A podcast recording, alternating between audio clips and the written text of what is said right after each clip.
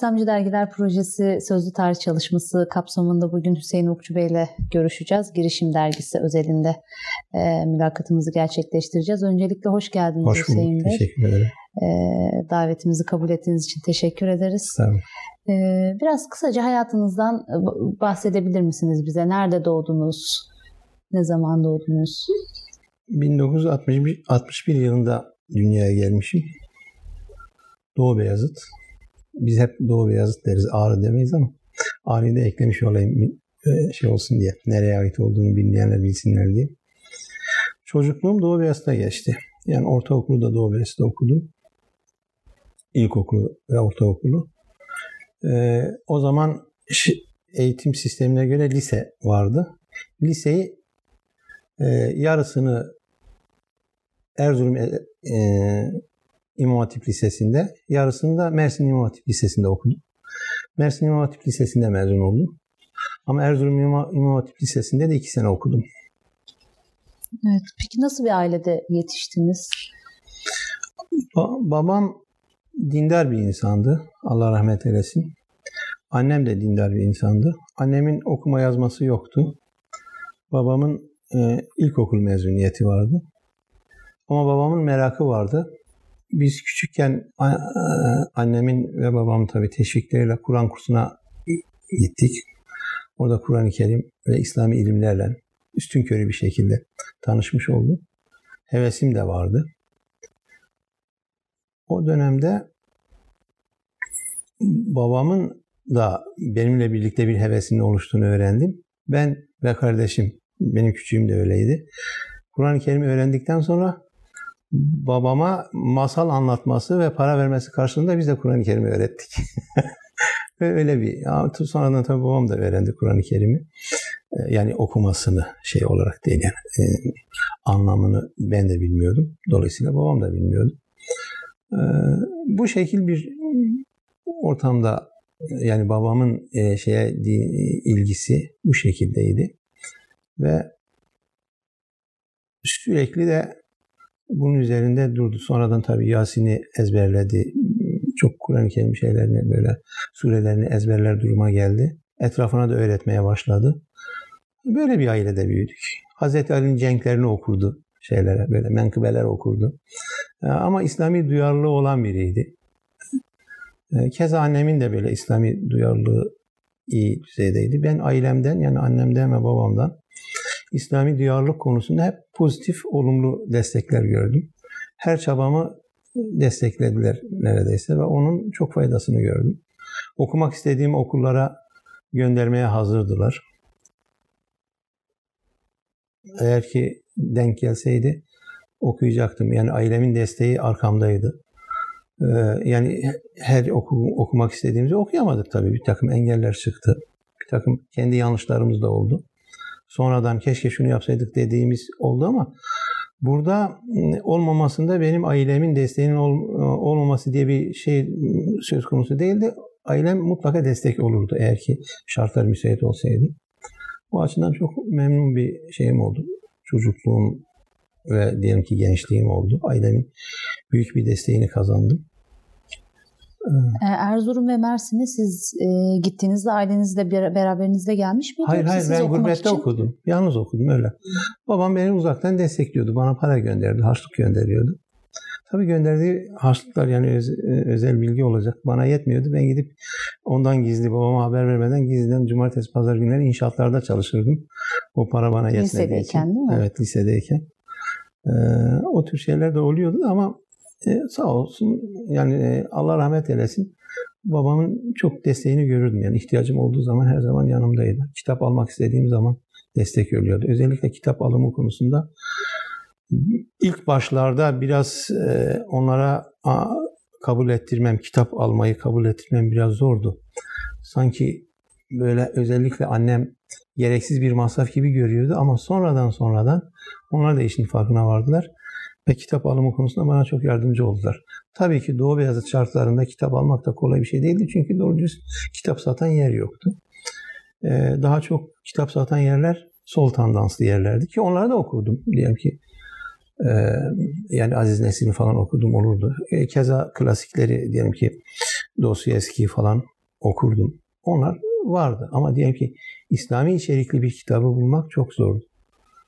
Ee, bir biçimde hediye geliyordu. Birileri bize tavsiye edebiliyordu.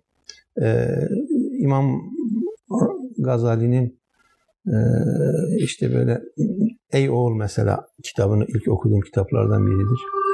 Ee, Karanlık Gecelerin Nurlu Sabahı diye bir dini içerikli bir kitap hatırlıyorum. Şu an şeyini hatırlamıyorum, yazarını hatırlamıyorum ama e, hoşuma gitmişti.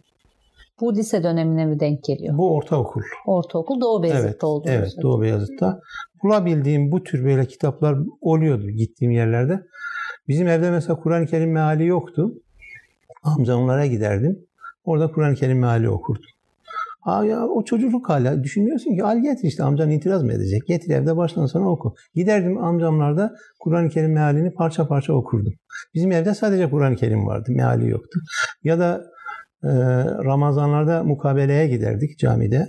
E, Kur'an-ı Kerim okurken ben hızlı hızlı metni okurdum. E, çünkü sonuçta bir hatim indirmeniz gerekiyor. O zamanki anlayışımız öyleydi.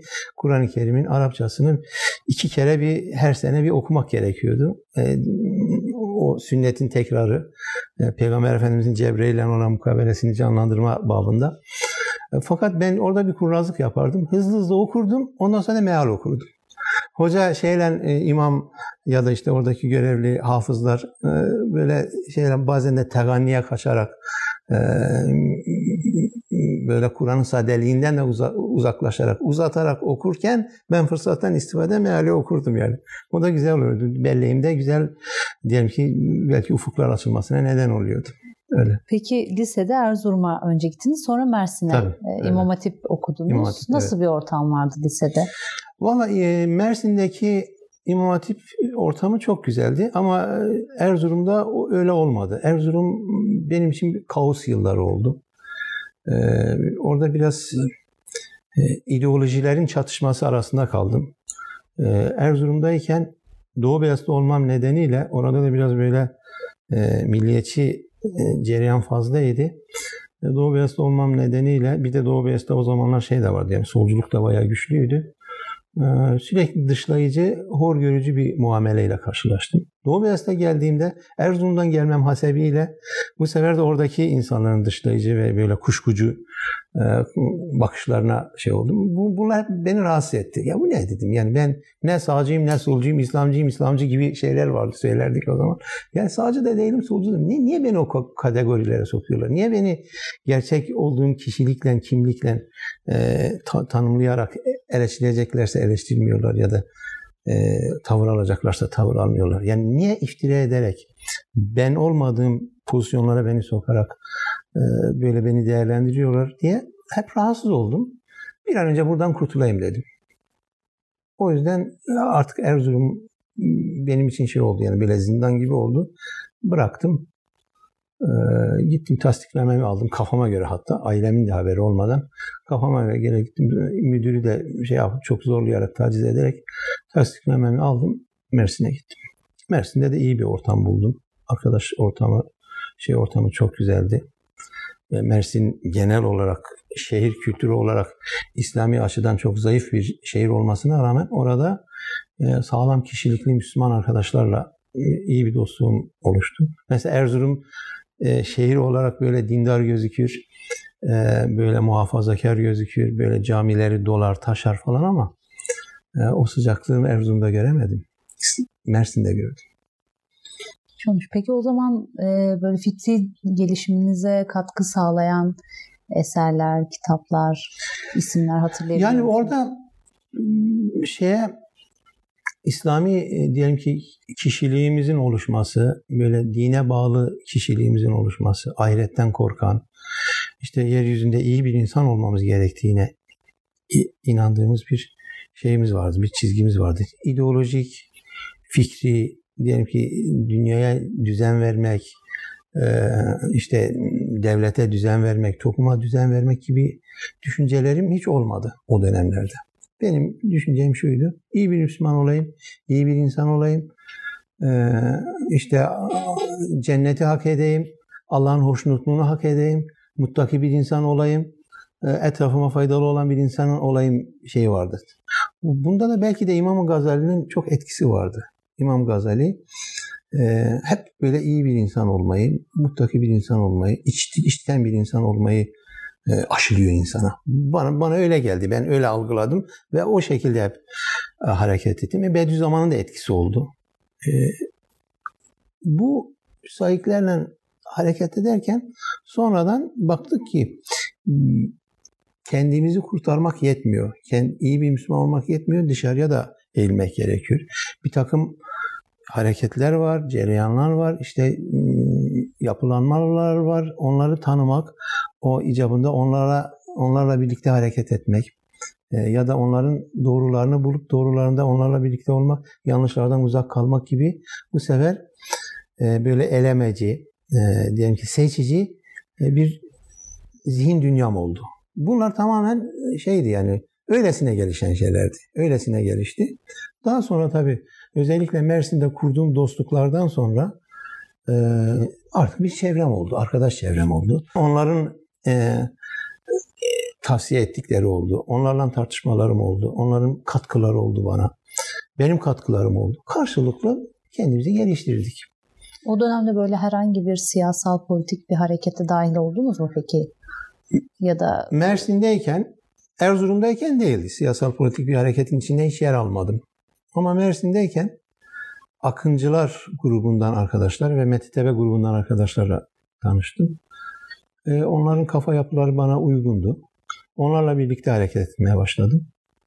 Ee, onların bulunduğu çevrelere daha çok gitmeye başladım. Ama e, tarikatlere de giderdim. Mesela menzile gittim, ziyaret ettim. Orada onların o şeylerini diyelim ki ritüellerini birebir hepsini yerine getirdim. Ama herhangi bir tarikat bağımlılığı içine girmedim o dönemlerde tabii. Sonradan da girmedim de. Ama o dönemler bir heves vardı. Yani diyordum yani herhalde birine bağlanmak gerekiyor falan. Yok yani öyle bir şey de yapmadım. Ama e, gittim ziyaretler yaptım. Şeydekileri gidip ziyaret ettim. Cizre'dekileri. E, İstanbul'da Çarşamba'ya işte Mahmud Efendi'ye gittim. E, Mehmet Zahid Kotku'ya yetişemedim. Allah rahmet eylesin. Onu göremedim. Ama İskender Paşa'ya giderdim. Ee, şeyin vaazlarını dinlerdim. Ee, Esat Hoca'nın. Esat, Allah rahmet eylesin.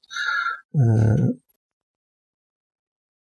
tasavvuf çevreleriyle e, yani tarikat çevreleriyle e, bağlanmadan e, ama e, gözlemlemek ve istifade de etmek amaçlı giderdim. E, aynı şekilde şeylere de giderdim. Risale-i Nur dershanelerine. Böyle talebe evleri olurdu. Giderdim. Risale-i Nur derslerini de takip ederdim. E, fakat geniş bir yelpazem vardı. Şey yapmazdım yani öyle herhangi bir gruba bağlanmak, herhangi bir grubun kalıpları içerisinde kendimi de kalıbın içine sokup dondurmak gibi bir şeyim hiç olmadı.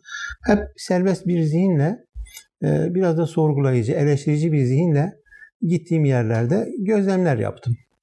E, yani mutlaka yanıldığım noktalar olmuştur. Ama muhtemelen benim bu yöntemim e, daha çok isabet etmeme neden olmuştur. Daha çok böyle doğru kararlar almama, daha hikmetli, daha doğruya yakın kararlar almama neden olmuştur diye düşünüyorum. Savrulmadım bu, bu açıdan herhangi bir tarafa. Hakim, mesela o zamanlar e, böyle dar e, değerlendirmeler olurdu. İşte şeyhi olmayanın şeyhi şeytandır. İşte işte buraya binersin, gelirsen gelirsen bu şeye bu ekibe işte direkt asansöre binmiş gibi olursun. Diğerleri çok yor, yorucu bir yolken, patika yolken sen burada direkt asansörle hedefe varsın. Bana o zamanlar da gülünç gelen e, böyle diyelim ki baskıya baskıya dönüşen empozeler olurdu. Ben onlara çok fazla itibar etmezdim. Güler geçerdim yani içimde. Bazıları çok etkilenirdi. Kendileri ya biz acaba nasipsiz mi oluyoruz? Acaba hakikaten şeyhimiz yok, şeytan mı şeyhimiz olacak falan gibi e, tedirginlikler yaşardı. Ben o tür tedirginlikler de yaşamadım. Ya o çağlarda belki öyle tedirginlik yaşamak mümkündür. Yani bu yaşta baktığın zaman zaten gün geliyor da o zamanlar belki o atmosferden dolayı o tedirginliği yaşamak mümkündü ama yaşamadım ben. Hiç öyle bir endişe duymadım. Aman bir an önce birini bulayım. işte bağlanayım, şeyim şeytan olmasın gibi bir şeyim olmadı. Endişem olmadı. İyi ki de olmadı yani öyle. Peki yani. akıncılarla irtibatınız nasıl e, mümkün oldu? Akıncılar e, o zamanlar tabii Allah rahmet eylesin e, ben sanırım Mersin'deyken e, şehit oldu Metin Yüksel. Onun şehadet haberi konuşuldu, öğrendik, etkiledi bizi. O şehadet bir çağrıdır tüm nesillere ve çağlara. O, ondan sonra onun o tabi bir anda efsaneye dönüştü. Öyle de oluyor zaten. Yani mutlaka bir belki bir sürü efsane vardır ama biri öne çıkarılıyor. Ee, bizim Guevara'mız oldu neredeyse. Ee, yani öyle bir ortamda ister istemez o, o durumdan etkilendim. Ve akıncılarla da sıkı şeyimiz oldu, ilişkimiz oldu. E, meşhur ünlü Konya mitingine gittim, katıldım. E, orada tabii coşkulu bir ruh halimiz vardı. E, hakikaten tamamen İslami e, kaygılarla hareket eden, tamamen ümmet düşüncesiyle hareket eden, yani kavmi veya milli duyguları olmayan bir yapımız vardı. O yüzden müthiş bir kaynaşma içerisindeydik. Her kavimden insan vardı. E, o zamanki duygularıyla sonra sonradan gerçekler, gerçekleşen bazı şeyler çelişti zaman içerisinde. E, ama o anki duygular tamamen safiyene İslami duygulardı. O, o açıdan da o ortam çok hoşuma gidiyordu. O ortamı paylaşmak benim hoşuma gidiyordu. O ortamı paylaşıyordum yani. Akıncılarla e, teşviki mesleğim ondan sonra hep devam etti. Sonradan tabii 12 Eylül darbesi oldu. Diyelim ki o üniversite yılları falan akıncıların biraz kapanması, şekil değişmesi, o kadrodaki insanların başka ıı, diyelim ki katmanlarda başka birimlerde yer alması, bir takım kuruluşlar kurulması onlar sonraki süreçti. Yine ilişkilerimiz devam etti. Muhabbetimiz, sevgimiz, kucaklaşmamız devam etti ama ilk baştakinde tamamen yani 12 Eylül öncesini söylüyorum tamamen e, yekpare bir şey varken sonradan tabii çeşitli, çeşitlilik oldu yani. O yekparelik dönemi e, belki de çok şey olduğumuz, etkilendiğimiz dönemdi. O yekparelik döneminde benimseme dönemi oldu. O dili yani akıncıların o ümmet dilini şey yapıyordum, hoşum, hoşumuza gidiyordu. Ama sonradan da baktık ki e, evet ümmet dili güzel de e, şeyde bazen ümmet dili e, biz farkına varmadan aslında çok yeterince ümmet dili olarak kullanılmıyor. Bazı konularda ümmet dili şey oluyor yani askıya alınıyor. Onu tabii sonradan görmeye başladım. Fakat hani sonradan gördükleriyle insan önceden gördüklerini e, şey olarak kate, e, nedir adı süreç olarak yargılasa yanlış yapar. Yani sonradan gördüğün o sonradan gördüğünle ilgilidir. İlk gördüğündeki safiyeti bozmaması lazım. İlk gördüklerimiz güzeldi. Hoşumuza gidiyordu. Sonradan gördüklerimiz içerisinde e, onu söyleyeyim. Yani ben burada e, böyle çok fazla acıması bir e, tenkit babında da söylemiyorum. Ha insanoğludur. İnsanların bazı e, diyelim ki milli, e, diyelim ki yerel refleksleri de olabiliyor. O da sizin o ümmet dilinizle çatışabiliyor yani. İsterseniz konuşabiliyorsunuz. E, Peki Onun onların, detaylarına belki sonra gireriz. Evet. E, dersleri oluyordur muhtemelen değil mi? Yani akıncıların e, dinlediğimiz hikayelerden bunları çok çıkarabiliyoruz. E, mesela neler okuyordunuz o dönemde? Ders olarak mı? Ya da evet arkadaşlarınız arasında tartıştığınız temel meseleler neydi? Yani öyle sistematik bir ders ben hatırlamıyorum. Öyle bir dersimiz olmadı ama kendi aramızda bu ne yapmalı meselesini çok konuşurduk. Hatta e, tabii bunlar üniversite zamanı oluşan şeyler. Şimdi birden üniversite zamanına geçmeyeyim zamanlamayı şey zamanında o Mersin İmam Hatip döneminde arkadaş gruplarımızla bizim konuştuğumuz konuların e, temelinde e, işte siyasal İslam'ın alanına giren bir sürü konu vardı. İslam ve devlet, İslam ve siyaset, İslam devleti tabiri doğru mu yanlış mı bunları tartışıyorduk. Kürt sorununu tartışıyorduk. İslam'daki sosyal adalet boyutunu tartışıyorduk. İslam milliyetçilik ilişkisini tartışıyorduk. Milliyetçiliğin İslam'daki yerini tartışıyorduk. Ee, ve Müslümanların yeryüzündeki mazlumiyetini tartışıyorduk. Biz bu, bu meseleleri tartışırken e, İran'daki devrim oluştu. O, o da etkiledi. Ben Mersin'deydim o dönemde, 79 yılıydı. İran'daki devrim de bizi etkiledi. Ee, o devrimin bize yansıyan evrensel söylemi, bize yansıyan çünkü neticede Farsça bilmiyoruz ve İran'da değiliz. Bize gel, gelen kadarıyla biz değerlendirme yapıyoruz.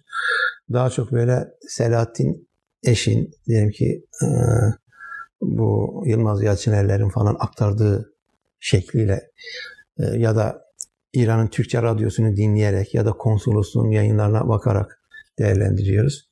Zaman tabi zamanla Ali Şeriati mutahari çevirileri başladı. O çevirileri de okuyarak daha böyle o, o dünyayı tanır olduk.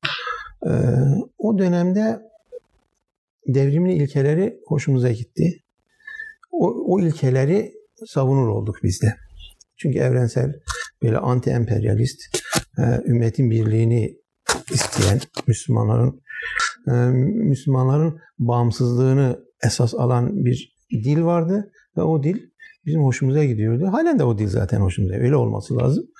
O, o dili savunur olduk. O, onu çok konuşur olduk. Ee, şeyin mesela e, Müslümanların sorunlarıyla ilgilenmek gerektiği e, böyle namaz kılmak gibi, oruç tutmak gibi bizim için farz mesabesine geldi. Müslümanların sorunlarıyla ilgilenmemiz lazım. Müslümanların dertleriyle dertlenmemiz lazım. O da farzdır, bu da farzdır. Nasıl namazı ihmal etmiyorsak bunu da ihmal edemeyiz demeye başladık. Bizde e, siyasi bilinç oluşmaya başladı. E, kuvvetli bir mesela gayretli Müslümanlar dan olmalıyız, onların sayısını çoğaltmalıyız söylemi oluştu. Gayretli Müslümanlar, uyanık Müslümanlar, meseleye hikmet nazarıyla bakabilen Müslümanlar, e, meselenin nihenk noktasını yakalayabilen Müslümanlar olmamız gerektiğini, bunun için bunun sayısını çoğaltmamız gerektiğini konuşmaya başladık. Mevdudi'nin Gelin Bu Dünyayı Değiştirelim kitabı mesela bizim sloganlarımızdan biridir. Bu dünyayı değiştirmek lazım diyorduk. Ama zaman zaman da bakıyorduk. Ya bu dünyayı değiştireceğiz ama biz kendimizi ne kadar değiştirdik ki bu dünyayı değiştirdik? Kendimizi ne kadar donattık ki bu dünyayı donatalım? Burada tabii benim için adalet arayışı başladı. Bu söylemler içerisinde şunu gördüm. Söylemler güzel. Her şey iyi gidiyor ama bir noktada eksiklik var. Hep düşünürdüm bu eksiklik nedir? Sonradan anladım ki bu eksiklik adalet eksikliği. Müslümanlar her şeyi konuşuyorlar, tartışıyorlar ama adaletli davranıyorlar mı? Mesela dün yeryüzünde Müslümanlara zulüm var diyorduk. E güzel de ya başkasına yok mu? İşte o başkasına yoku biz görmüyorduk. Başkasına da var.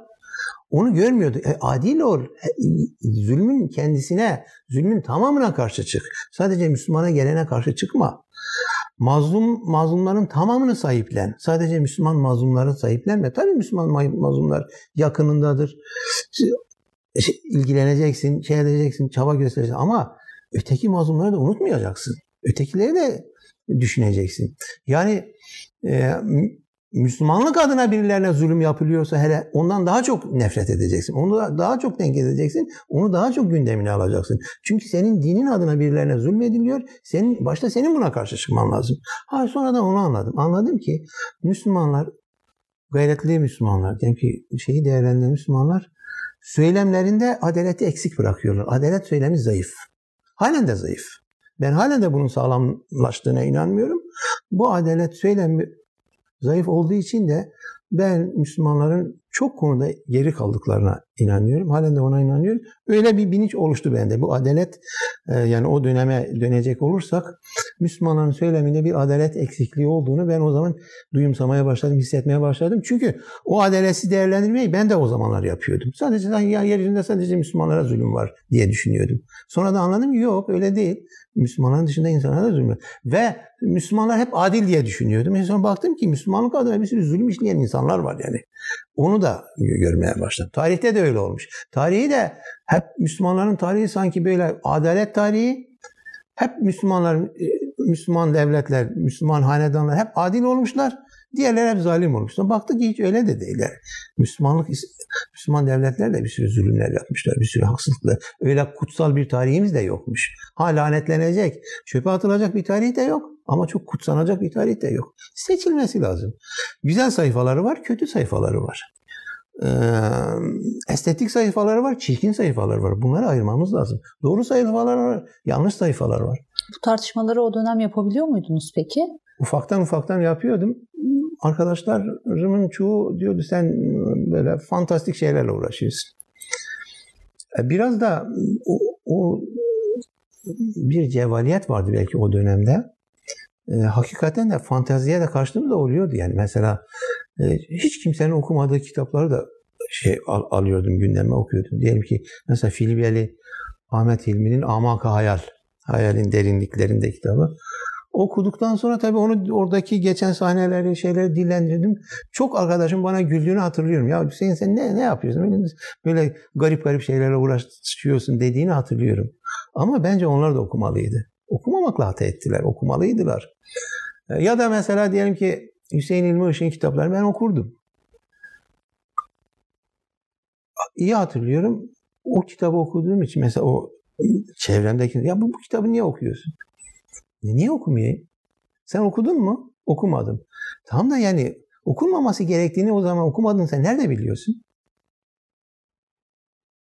Ha diyeceksin ki sen okudun da mesela diyelim ki ne yapıyorsun? Ya ben gözlemden yanayım. Bilerek hareket, bilinçli hareket etme. Ya ben her okuduğum kitap hoş, kutsal kitap değil, süper kitap değildir.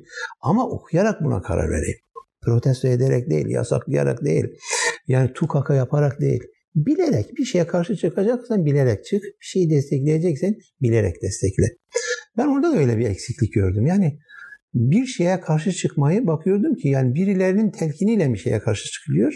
Bir şey övülürken de birilerinin telkiniyle yani bilerek, bilinçli bir şekilde bir şey övmek, bilerek, bilinçli bir şekilde bir şeye karşı çıkmak şeyi de eksikti. Ya böyle toptancılık yok. Bir, kendin bizzat araştıracaksın.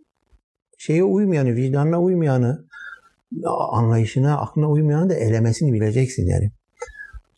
O tür şeylerde de biraz gayretim vardı yani biraz farklı davranıyordum o konularda arkadaşlardan.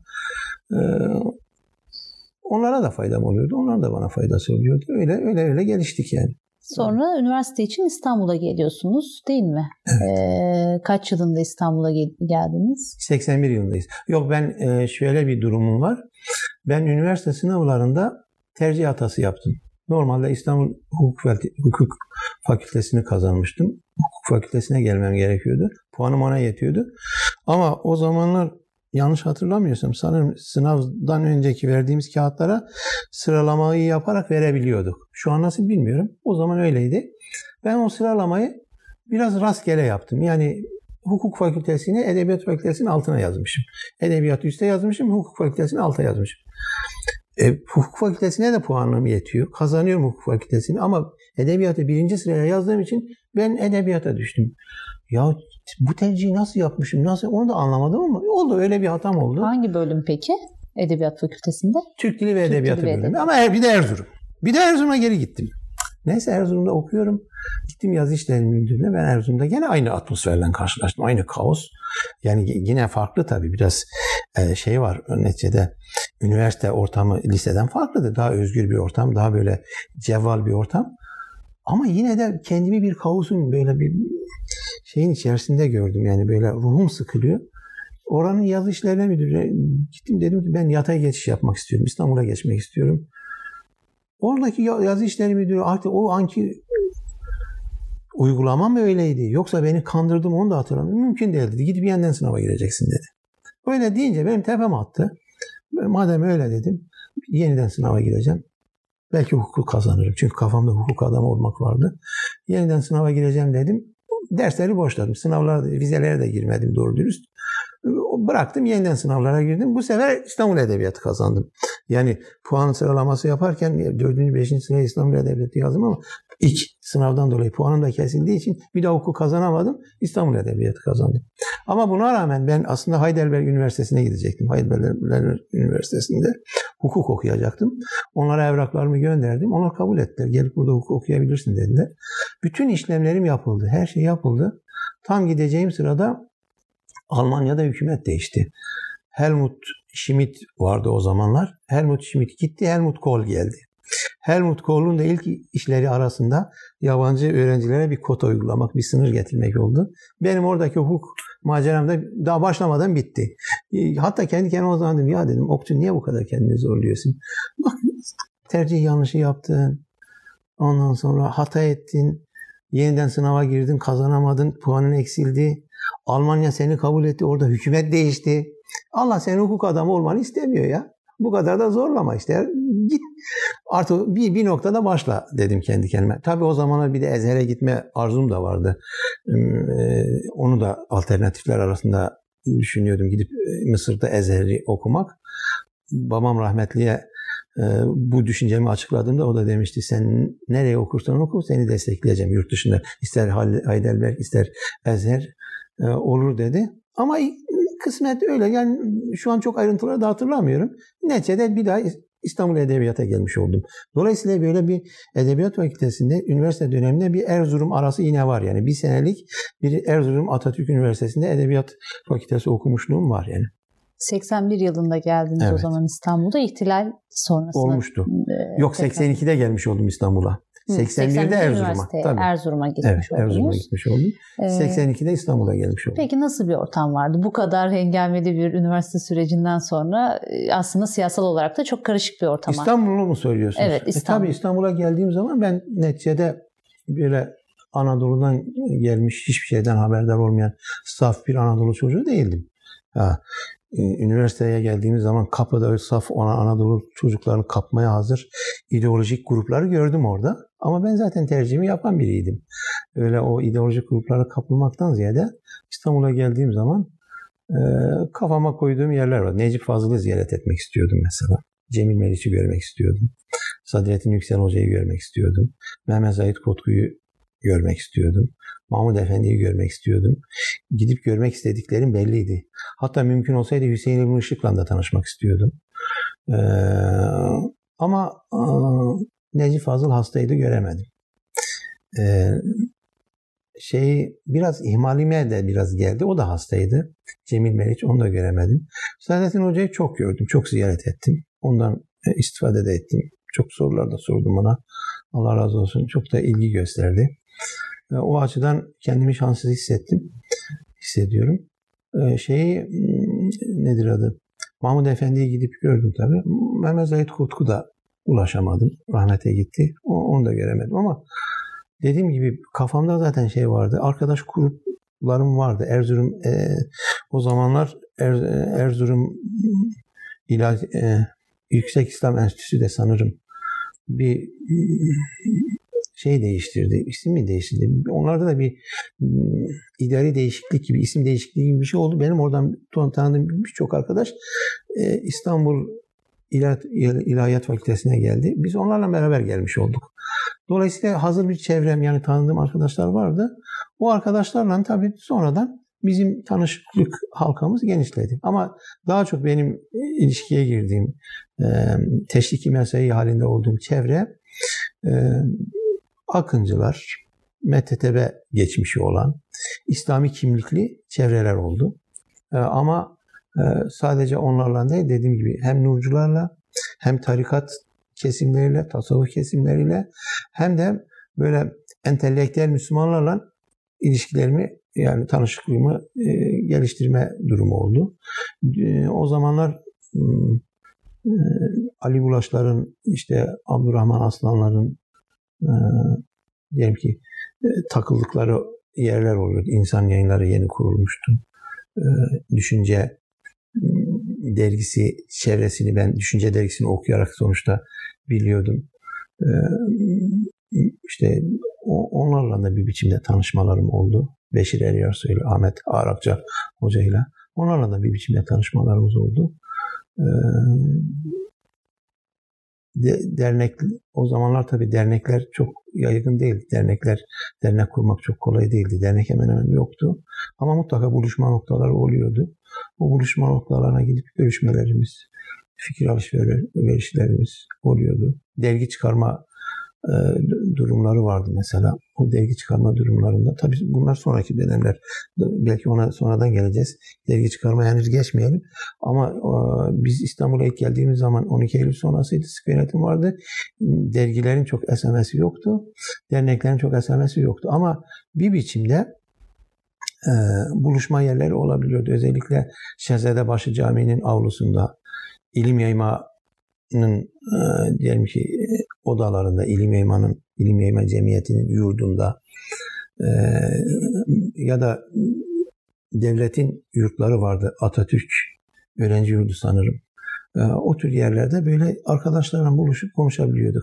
Ama zaten ben İstanbul'a geldiğim zaman İstanbul'da bir, babamların bir evi vardı. Babamla amcamın bir ortak evi vardı. Boştu. Oraya yerleştim. O, dolayısıyla yanıma hemen arkadaşlar da geldiler. Kalmaya başladı. Bizim evimiz de neredeyse bir şey gibi tekke gibi oldu yani. Diyelim ki bir dergah gibi oldu. Gelen gidenin haddi hesabı olmamaya başladı. Çok cevval bir e, şey oldu, ortam oldu. Gelen giden e, çok olduğu için orada fikri tartışmalarımız, düşünce paylaşımlarımız, e, İslami meselelerde böyle e, farklı yönlerle karşılaşmamız bayağı oldu. Yani bize onun da çok faydası oldu. Böyle güzel anlarımız oldu yani. O dönem peki e, birçok farklı ortamda bulunduğunuz e, kendiniz de söylediğiniz politik olarak e, mesela hangi metinler okuyordun, metinleri okuyordunuz o dönem? O dönemlerde tabii tercümeler hızlanmıştı. Özellikle Seyyid Kutup Mevdudi, Malik bin Nebi,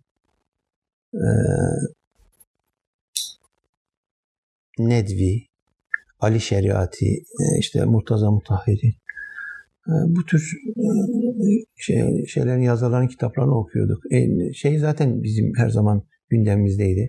Mehmet Akif, e, Muhammed İkbal her zaman gündemimizdeydi. O takip ederdik Muhammed İkbal'i, Mehmet Akif'i. Ben daha Muhammed İkbal'i de Mehmet Akif'i de daha ortaokul yıllarında tanıdım yani onları o, bir biçimde okuyordum yani elime geçen şeyler olursa şiirlerini falan. Ee, keza Necip Fazıl, Sezai Karakoç, ee, İsmet Özel yeni yeni gündemimize giriyordu. Onu da okuyorduk. Ee, Nurettin Topçu onları okuduk.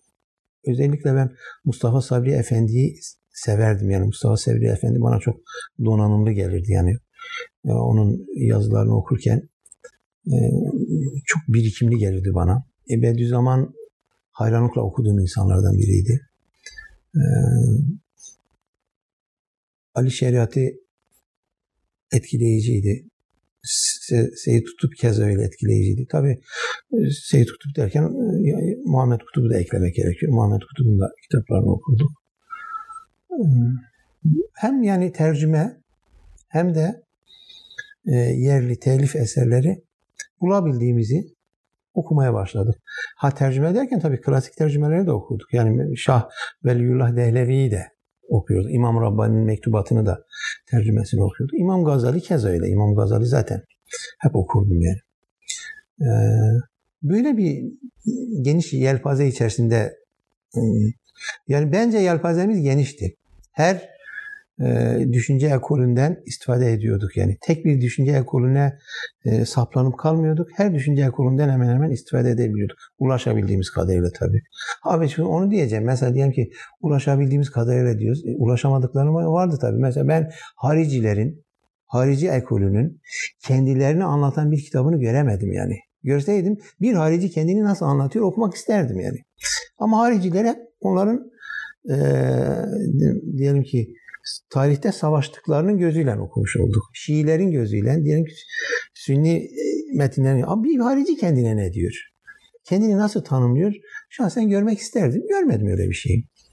E, bu fikri temelinizin oluşan e, aslında bir süreçti. Üniversite çok politik bir ortamdı sizin de az önce bahsettiğiniz gibi. Orada ne gibi bir çalışma yaptınız? Yani MTTB ile Akıncılarla birlikteydiniz. E, üniversite içerisinde hem solla hem de ülkücülerle nasıl bir alışveriş halindeydiniz? Yani orada tabii şunu hesaba katmak lazım. MTTB ve Akıncılar et, e, tabelası kalmamıştı. Çünkü kapanmıştı. Dernekler şeyler kapatılmıştı. Ama onların uzantıları olduğunu biliyorsunuz yani. Onların uzantıları e, ile pratikte bir tabii ne, neticede ülkücülerle hiç yıldızım barışmadı benim. Yani daha doğrusu işin içine milliyetçilik girdiği zaman benim yıldızım hiç barışık olmadı. Böyle bir dostluk çevrem de oluşmadı. Mutlaka yani tanıdıklarım olmuştur. İyi insanlar ıı, yani kaliteli insanlar görüp de selam verdiklerim olmuştur ama e, temel bir dostluk geliştirmedim. Bir insan milliyetçi ise hep uzak kaçtım. Hoşlanmadım milliyetçilikten hiçbir zaman. Solcu arkadaşlarım oldu.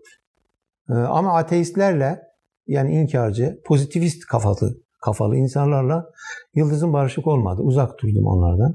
Ha tartışmayacağım, görüşmeyeceğim, fikir alışverişinde bulunmayacağım ya da kendi kendi fikrimi savunmayacağım hiçbir insan da yoktur. Hepsiyle tartışırım. Ama e, ileri derecede dostluk, ileri derecede arkadaşlık noktasında görmediğim için bir noktadan sonra yüz çeviriyordum. Ama iş konuşmaya, insan ilişkiye gelse de yapardım onu. Fakat sonuçta e, o düşünce yapısı, o zihin yapısıyla e, şeyiniz, teşvik mesleğiniz bir noktaya kadardır. Bir noktanın ötesine geçemiyor. Ee, peki şimdi İran devriminin size etkisinden bahsettiniz. 12 Eylül'de keza onun arkasından evet. e, devam ediyordu. Peki e, bu her iki durumunda İslamcı fikriyat e, o dönemdeki de İslamcı ortamları nasıl etkiledi peki? Yani bununla ilgili bir ya değerlendirme şimdi, ve gözlem yapabilir misiniz? Yani biz e, İran'daki gelişmeleri diyelim ki e, tabii sonradan o, o devrimi boğmak için uluslararası e, güçlerin planları diyelim ki komploları kuşatması bütün bu, bu politik süreci mezhebi kaygılar gitmeden tamamen evrensel İslami düşünceyle takip etmek istedik. Fakat Türkiye'de karşımıza devasa bir mezhebi e, hareket eden İslami cepheyle karşılaştık. Yani Müslümanlar içerisinde yalnızlaştık. Müslümanlar olaya e, e, evrensel istikbarın diyelim ki evrensel küfrün Müslümanları kuşatması olarak bakmadılar. Mezhebi kaygılarla baktılar. Ya oradaki Şiiler devrim yapmış bizi ne ilgilendirir? Onların zaten itikadı bozuk. Ona getirdiler. Ee, kendi Şiilerle olan ortak noktalarını, diyelim ki peygamberlerin bir olmasını, kitaplarının bir olmasını, kıblelerinin bir olmasını değil, ihtilaflı noktalarını hep körüklediler. Hazreti Osman'a ilişkin Şiilerin söylemlerini, Hazreti Ebu Bekir'e ilişkin, Hazreti Fatma, e, Hazreti e, Ayşe'ye ilişkin söylemlerini hep öne çıkardılar. Hep onu bayraklar. Mezhebi tartışmalar gibiler. Ama biz hep şuna söyle ya fıkhi tartışmalar, mezhebi tartışmalar ayrı bir konudur. Bizim iç sorunumuz. Biz onu ayrıca konuşalım. Ama ortada başka bir şey var ya. Ortada yeryüzünde Müslümanları mahkum eden, Müslümanlara zulmeden bir güç var. Ona direnebilir miyiz? Ona, ona direnirken bir işbirliği yapabilir miyiz? Biz yeryüzünde Müslümanlara zulmeden ya da yeryüzünü kendi babasının çiftliği gibi yönetmek isteyen güçlere karşı Müslümanların bir alternatif olabileceğini, Müslümanların o adaletsizliği giderecek bir adil güç olabileceğini düşünerek hareket ederken Müslümanlar karşımıza yani muhatabımız birinci derecede muhatabımız olan Müslümanlar mezhebi kaygılar, kaygılarla, fıkhi kaygılarla hareket ettiler. Bu bizi yalnızlaştırdı. Bu bizi biraz da belki azınlık hale düşürdü. E, bunun sancısını çok yaşadık. E, halen de aslında öyledir. Halen de maalesef Müslümanlar bazı böyle mezhebi kaygılarla, yerel kaygılarla, milli kaygılarla kavmi kaygılarla, etnik kaygılarla hareket ediyorlar. Temel İslami kaygılarla hareket etmek, Allah'ın ipine işte hepiniz sımsıkı sarılın kaygısı. Müminler birbirlerinin kardeşleridir ya da bir e, şeyin binanın tuğlaları gibidir. Gözüyle bakmak yerine hep kendini ayrıştıran, başkasının nasipli, kendini nasip nasipsiz, başkasının nasipsiz, kendini nasipli, başkasını helakta olan, kendisini kurtulmuş olan, ne, ehli necat gören garip böyle şey durum halen devam ediyor. Evrensel bir birliktelik e, düşüncesi halen de oluşmadı. Ne zaman oluşur onu da bilmiyoruz yani. Oluşmadı onun sancısını o zaman yaşıyorduk halen de yaşıyoruz. Ama ben daha çok dergiden ziyade benim zihin dünyamı oluşturan dergilerden e, Yeni Devir Gazetesi'ni, Milli Gazete'yi e, hatta Cumhuriyet Gazetesi'ni de ben okurdum. Dergilerden ve gazetelerden ziyade ben kitaplarla zihin dünyamı inşa ettim. Daha çok ben kitaplarla bilinç oluşturdum kendimde. Dergiler belki işin temel gıdasından ziyade işin çerezi gibiydi. Yani fındık fıstığı mesabesindeydi.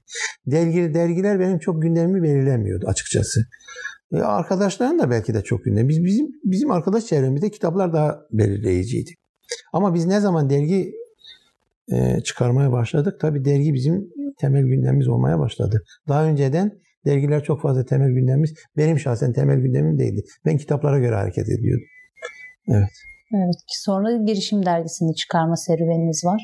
Evet. Ee, buraya gelmeden evvel e, orada çıkan yani orada birlikte olduğunuz ekiple nasıl tanıştınız? Nasıl böyle bir sürece gelindi? Ha girişim dergisini hmm, çıkarmadan önce zaten hep üniversite yıllarında arkadaşlarla konuşurduk. Bir dergi çıkaralım mı diye. E, nasıl bir dergi çıkaralım? Onun tartışmalarını yapardık. Ee, Mehmet Metiner benim sınıf arkadaşımdı. Edebiyat Fakültesi'nde aynı sınıfta okuyorduk. 82'den beri tanışıyoruz. Tabi ayrıca benim aile dostumdur. Hanımı da çok değer verdiğim bir insan. Ailece tanışıyoruz. Ee, Mehmet Metiner'in benim sınıf arkadaşımın olması dolayısıyla bu dergi girişim dergisini çıkarma konusunda bayağı bize bir ivme kazandırdı yani bayağı faydası oldu. Pratik faydası oldu. Ama benim tanımadığım arkadaşlar da vardı. Mehmet'in tanıdığı. Çünkü o zamanlar İstanbul'da sıkı yönetim vardı. Sıkı yönetimde de dergi izni almak, dergi çıkarmak çok zordu. İster istemez geçici olarak sıkı yönetimin olmadığı ya da sıkı yönetimin gevşek olduğu bir yerde dergi çıkarıp ortam müsait olunca dergiyi İstanbul'a taşınma düşüncesine gittik. Dolayısıyla ilk dergiyi çıkardığım, çıkardığımızda dergimizin e, sahibi Konya'da Mehmet Metin'in hemşerisi olan Arif Kingir diye bir arkadaş e, üstlendi. O sahipliğini üstlendi. Merkezimiz Konya'ydı. Biz İstanbul'da şube mesabesindeydik. O anki şeylerden dolayı yani politik baskı ortamında ancak böyle bir çözüm yolu bulabilmiştik. Sanırım iki sene falan öyle oldu. Ee, işte Mehmet e, Metiner vasıtasıyla Arif Kingil'i tanımış oldum. Orada sonradan bizim yazar kadromuza katılan Sıbatullah Kaya'yı tanımış oldum. Burada ıı, İstanbul'da kendi edebiyat fakültesinde hatta sınıfımızda olan e, birkaç arkadaş daha vardı deri kadromuzda yer alan. Neşet Günel mesela bizim sınıf arkadaşımızdı. Alpaslan Akyol vardı sınıf arkadaşımız. E, Selman derdik biz ona. E, diğer e, basın yayında Fuat İnci vardı bizim genel koordinatörümüz. E, onu da e, bu işte sohbet dost sohbet ortamlarında tanımıştım. Sanırım onu da Mehmet Metiner vasıtasıyla tanımıştım. Mehmet Metiner o dönemlerde Milli Gazete'de çalıştığı için biz Milli Gazete'ye de gider gelirdik.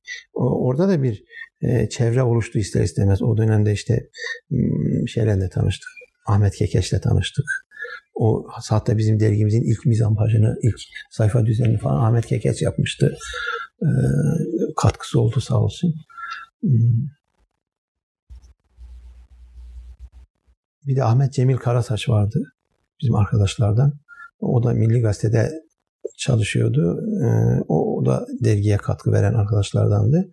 Dolayısıyla biz bir böyle e, dergi çıkaralım düşüncesini taşıdığımız dönemlerde aslında dergiyi otomatikmen çıkaracağımız kadro da hemen hemen oluşmuştu yani. Çünkü konuşuyorduk. Ee, onlar da ya işte çıkaralım güzel olur diyoruz. Ama daha başlangıç olduğu için nasıl bir dergi çıkaracağımızı e, herkesin kafasında belki farklı bir dergi vardı. Açıkçası böyle haber, yorum, kültür ağırlıklı bir dergi, haber, yorum ve kültür ağırlıklı bir dergiyi belki başta ben tasavvur etmedim. İyi hatırlamıyorum ama başta ondan ziyade böyle bir edebiyat dergisi diye düşünüyordum. Sonradan haber, yorum, kültür dergisine dönüştü. Ee, daha böyle sıcak bir ortam oldu. Daha tartışmalı, daha böyle politik bir ortam oldu. O zamanki bir halet rüyemize falan da belki daha uygun bir şeydi. Hoş oldu. Yani iyi bir e, atmosferi içerisine girmiş olduk.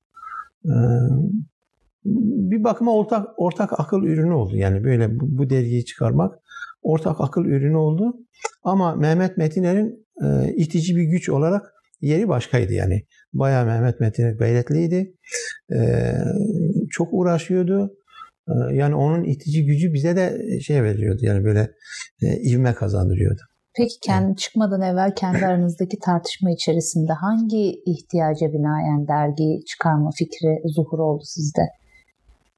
Şimdi Neden zaten, dergi çıkarmak mesela? Zaten şöyle e, o zamanlar dergi çıkarmak e, bir şey yapmak, bir çaba göstermenin en etkileyici, en etkileyici, e, en diyelim ki kestirme ve en doğru eylemiydi yani. En iyi yapılacak şey iyi bir dergi çıkarmaktı. O o düşünceyle hareket ediyorduk. Bir eksiklik vardı, bir açıklık vardı. Nitekim dergi çıkardıktan sonra da o dergiye duyulan ilgiyi, derginin oluşturduğu atmosferi gözlemlediğimizde hakikaten doğru bir şey yapıyor. İyi, iyi bir eksik nokta giderdiğimize inandık yani. Hakikaten eksiklik vardı. O eksikliği de gidermek gerekiyordu. Yani onu e, iliklerimize kadar hissediyorduk bir dergi eksikliği olduğunu, bir dergi çıkarmamız gerektiğini iliklerimize kadar hissediyorduk. Ama biz şöyle bir havaya çok fazla girmedik açıkçası. Biz bir dergi çıkaracağız. İşte Müslümanlara akıl vereceğiz, Müslümanlara akıl satacağız. Müslümanların bir bakma tekelimizi alacağız. Öyle bir düşüncemiz olmadı. Biz dedik ki ya biz bir dergi çıkarıyoruz. Görev verdiğimiz gerçekleri anlatacağız. Ortak gerçekleri bulacağız. Eksiklerimizi giderecek, gidereceğiz. Birlikte büyüyeceğiz. Birlikte hareket edeceğiz.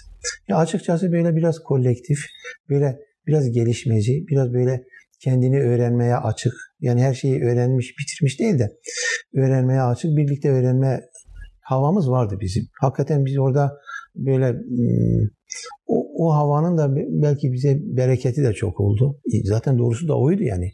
Şimdi ben kendimi eksik gördüğüm noktada kalkıp da ben mükemmelim havasına girmek çok doğru değil. O gençlik zamanlarında belki o duygular biraz baskın çıkıyor. Ben işte yaptım ettim başarıyorum falan havası belki çok oluyor. Ama o havalar çok fazla bize gelmedi. Yani biz hep kendimizi öğrenmeye açık, etkilenmeye açık, çok katı düşüncelere sahip olmayan, e, bugün düşündüğümüzü yarın öbür gün eğer yanlış görürsek tekrar etmeye hazır insan olarak kendimizi hep motive ettik. Öyle hareket ettik. Serbest bir şey dünyamız vardı yani zihin dünyamız vardı. Dolayısıyla her konuda her konuyu da tartışıyorduk. İhtilaflar da yapıyorduk. E, diyelim ki çelişkilere de düşüyorduk. E, onlar da bir, bizim e, gelişirken daha sağlam sağlam adımlarla gelişmemizi, daha kendimizi iyi donatmamızı sağladı bence. Onun faydasını gördük. Evet, öyle. biz bugünden baktığımızda tabii Girişim Dergisi 80 sonrası dergicilik içerisinde temsiliyet boyutu çok yüksek bir dergi. Ee, bir döneme bir üslup kazandırmıştı bir dergi aynı zamanda. Evet. Ee, içeriğine geçmeden evvel şunu sormak istiyorum. Siz zaten arkadaş çevresi olarak bir araya gelip bir dergi çıkarma fikrini oluşturdunuz. Peki yayın ilkelerini e, nasıl ortaklaştırdınız? Çünkü az önce siz de dediniz işte sizin zihninizdeki dergi formatı farklıydı, Metinler'in zihnindeki biraz daha farklıydı. Bunları nasıl bir e, ortaklıkta buluşturdunuz? Nasıl bir ilke koyarak bunu mümkün kıldınız? Ya bizim tabii dergiye karar verdikten sonra e, ister istemez toplantı ihtiyaçları oldu. Toplantılar yaptık. Toplantılarda fikir alışverişinde bulunduk. E, o toplantılarımıza hatırlıyorum Cihan Aktaş da gelirdi. Bayanlardan diyelim. Ee, Serap Yavuz da gelirdi. Serap Yavuz da çok gayretli bir kardeşimizdi. Cihan Aktaş keza öyle. Ee, gidip danıştıklarımız da oluyordu. Ali Bulaç'a çok danışırdık. Ee, bize tavsiye edenleri dinlerdik. Tavsiyede bulunanları e, yani değer vererek dinlerdik hem de. Yani e, hakikaten e, katkısı olan e, katkısı olacak insanlara e, hürmetimizle açık bir şekilde yüreğimizi aç, açıyorduk yani. yani e, serbest bir platform oluşturmuştuk bir bakıma. Ama tabii o serbest platformda da bir kaliteye e, şey yapıyorduk yani böyle bir kalite tutturmuş e, yazılara bir kalite tutturmuş diyelim ki açılımlara yer veriyorduk. E, o şeylerde toplantılarda dergiyle ilgili toplantılarda belki zihnimizde olmayan şeyler o toplantılar sayesinde zihnimize geliyordu ve onu uygulamaya koyuyorduk. Zaten ilk 3-5 toplantıda derginin şekli, nasıl olacağı, içeriği hemen hemen belli olmuş oldu. Ee, yine şunu söyleyebilirim. Bizim dergimizin muhtevasının belirlenmesi, şeklinin oluşması bir ortak akıl ürünüdür. Ama bu ortak akıl ürününde mutlaka yani siz bir yerde toplandığınız zaman 20 kişi varsa o 20 kişi içerisinde e, önerisi çok fazla öne çıkanlar olur. Önerisi biraz daha geride kalanlar olur. Sonuçta o 20 kişi içerisinde çıkan şey ne kadar akıl ürünü, ortak akıl ürünü olsa bile ortak akılda katkısı fazla olan insanlar mutlaka olur. Ee, Mehmet Metin'in katkısı fazla oluyordu yani onu söylemek gerekiyor. Mehmet Metin'in katkısı fazlaydı. Ee, fikir alışverişlerimizde önerilerimizi Mehmet'in de şeyi vardı böyle önerilere açık tarafı, bizim de önerilere açık tarafımız. Kim öneri ortaya koyarsa değerlendiriliyordu. Ee, dışarıdan bize destek veren arkadaşlar vardı. Mesela Fikret Yalçınkaya falan. Ee, onların da önerileri diyelim ki e, getirdikleri çeviri yazılar, kendi yazıları e, bizim için bir güç kaynağı oluyordu. Ee, o toplantılarda kimler vardı ilk e, siz dergiye çıkarmak için? Bizim yayın kurulumuz daha çok toplantı Aynı yapıyordu. ekiple devam edildi değil mi? Ya yayın kurulumuzda olmayan insanları da toplantımıza tabii alıyorduk da e, her yayın, yayın kurulundaki her arkadaş da her toplantıya geliyor değildi yani. Onların da file vermesi oluyordu.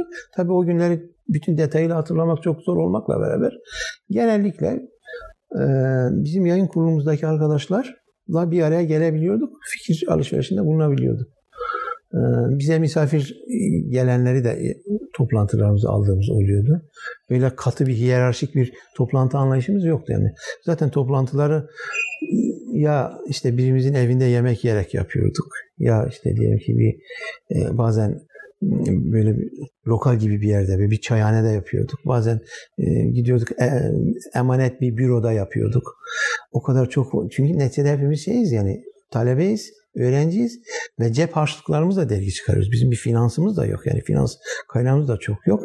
Cep harçlıklarımızla kendi aramızda biriktirdiğimiz para ile e, dergi çıkarıyorduk yani. Evet. Peki ismi neden girişim? Hatırlayabiliyor musunuz? İsminin neden girişim olduğunu açıkçası ben hatırlamıyorum. İsmi ben koymadım. Ben o sıra şeydeydim. Memlekete gitmiştim. Bensiz birkaç toplantı yapıldı. Geldiğimde derginin isminin girişim olduğunu öğrendim. Belki de Mehmet Metinler'in tavsiyesiyle girişim olmuştur. Ee, onu iyi hatırlamıyorum. Ee, ama dediğim gibi derginin isminin girişim olması toplantısında ben yoktum. Ben memlekete gitmiştim. İstanbul'da değildim. Açıkçası girişim neden olduğunu da hatırlamıyorum. İsmini, isminin neden girişim olduğunu da hatırlamıyorum. Şu olabilir. O zamanlar e, şeyde Konya'da Dönüşüm diye bir dergi çıkıyordu. Dönüşüm dergisinin de böyle kelime olarak girişime benzer tarafı var. Belki Dönüşüm dergisinin bize e, eklemlenmesi, dönüşüm dergisini İstanbul'a taşımak böyle bu tür konuşmaları da ben hatırlıyorum. Çok net olmamakla beraber. Sıvgatullah Bey etkisi... de zaten ekip evet, içerisinde evet, vardı ekip değil mi? içerisinde evet o da girdi. Tabii ben o zaman Sıvgatullah Bey'i tanımıyordum. İstanbul'a sonradan o Konya'daydı o sıra. Sonradan İstanbul'a gelince tanışmış olduk. E, Girişim Dergisi'nin muhtemelen fikir babası yani iyi hatırlamıyorum ama Mehmet Metiner olmalı. Öyle hatırlıyorum. Evet. Ee, şimdi derginin yayın hayatı na başlıyor dergi ve e, çıkış yazısında şöyle bir cümle görüyoruz. E, bizim tasvip et, etmediğimiz ve etmeyeceğimiz şey grup gerçekliği değil, grupçuluk anlayışı ve kurumlarıdır. E, dergimizde bu bakımdan birbiriyle çelişen karşıt yazılar görebilirsiniz. Aynen. Bu o dönem için, o dönem diğer dergilerine baktığımızda oldukça farklı bir söylem. Ama sizin de tabii e, kendi serüveniniz ve oradaki arkadaş çevrenizden tabii çıkınca çok da anlamlı bir yere oturuyor. Evet. Ee, peki bu çeşitlilik ve çok seslilik vurgusu mevcut burada ve derginin diğer sayılarında da sürekli olarak bunu görüyoruz.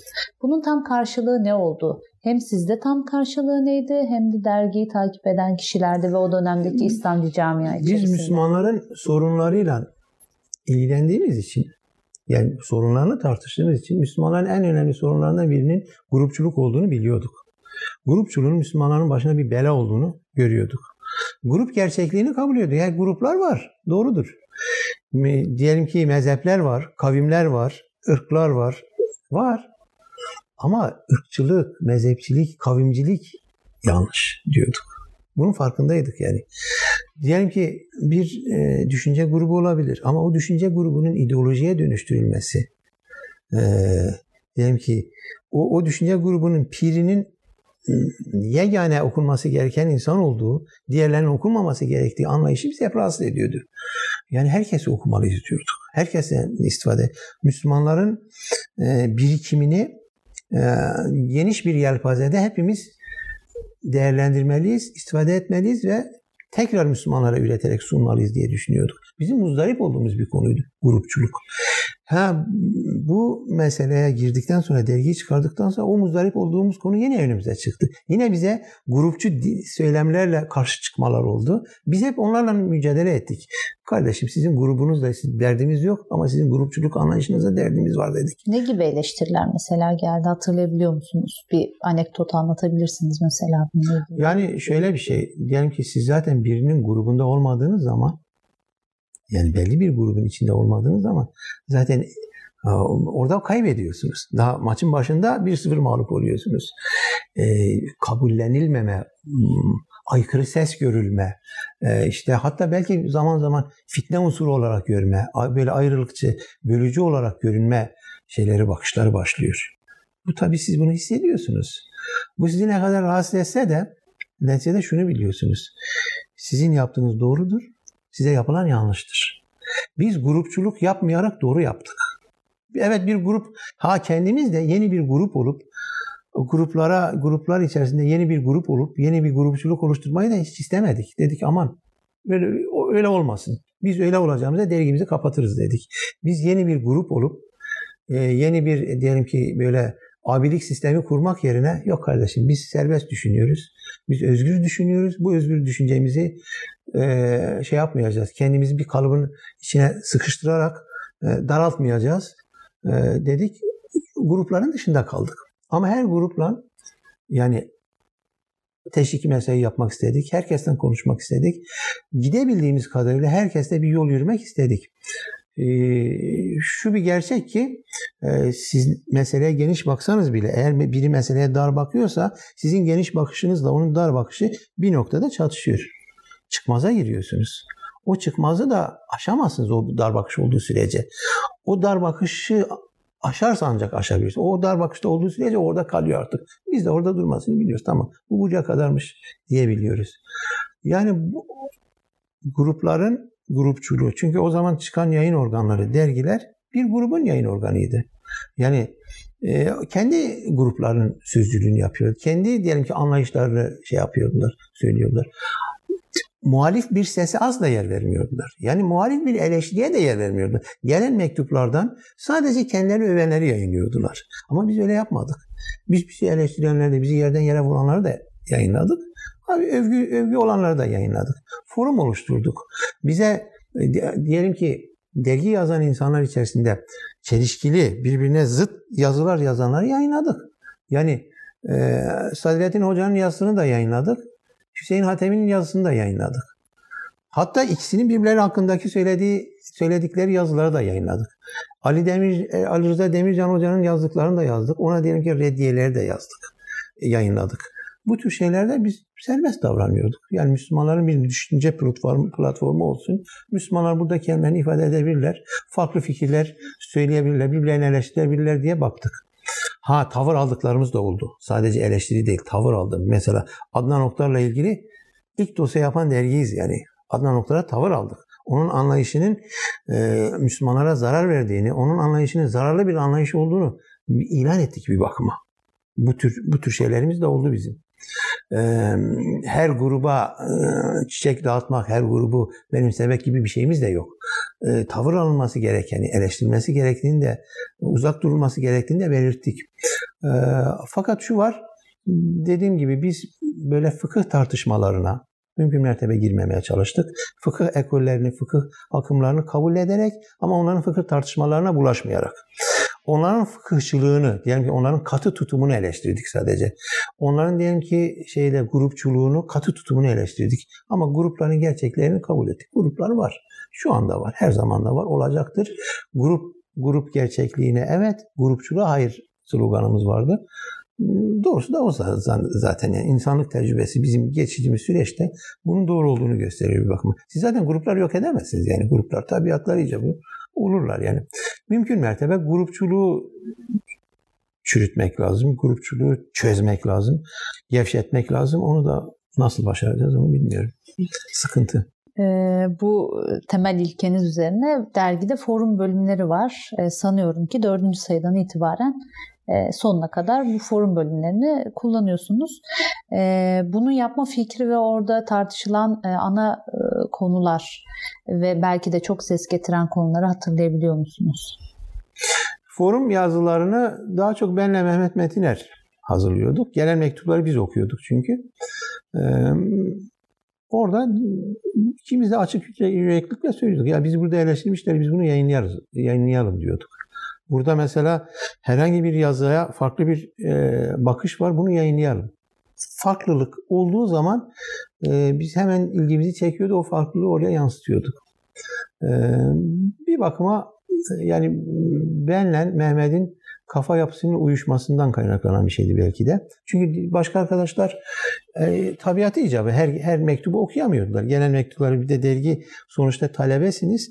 O dergiyi yetiştirmek de bir zaman zamanlama meselesidir. Kolay değil o zamanlamayı ayarlamak. Çünkü biz profesyonel dergiciler değiliz. Her şey düzenli gitmiyor. Düzensiz gidiyor. Gelen dergiyi son anda forma koyduğumuz olurdu. Yani ha, bu, bu forma girmeli dediğimiz olurdu. Orada da tutup da yayın kurulunda şurada burada tartışacak zamanınız olmazdı yani. Orada biz benle Mehmet biraz inisiyatif kullanarak dergiye yazıları koyuyorduk. Öyle. Ee, birazdan da bahsedeceğiz. Çok farklı konularda dosya konuları hazırlamışsınız. Farklı başlıklarla ve işte kapaklarla çıkıyor dergi. Bunlara nasıl karar veriyordunuz peki? To yayın kurulu toplantılarımıza karar veriyorduk. Bu sayı neyi şey, şey yapalım, dosya yapalım diye. Orada zaten fikirler mutlaka geliyor. Diyelim ki orada söylenen fikirler içerisinde üç tanesini beğensek bile sıralama yapıyorduk. Diyorduk bu, bu, bu ay bunu yapalım, önümüzdeki ayda şunu yapalım, daha sonraki de bunu yapalım. Tabii bazen de gündem bize kendini dayatıyordu. Mesela Halepçe sayısı Halepçe katliamından dolayı oldu.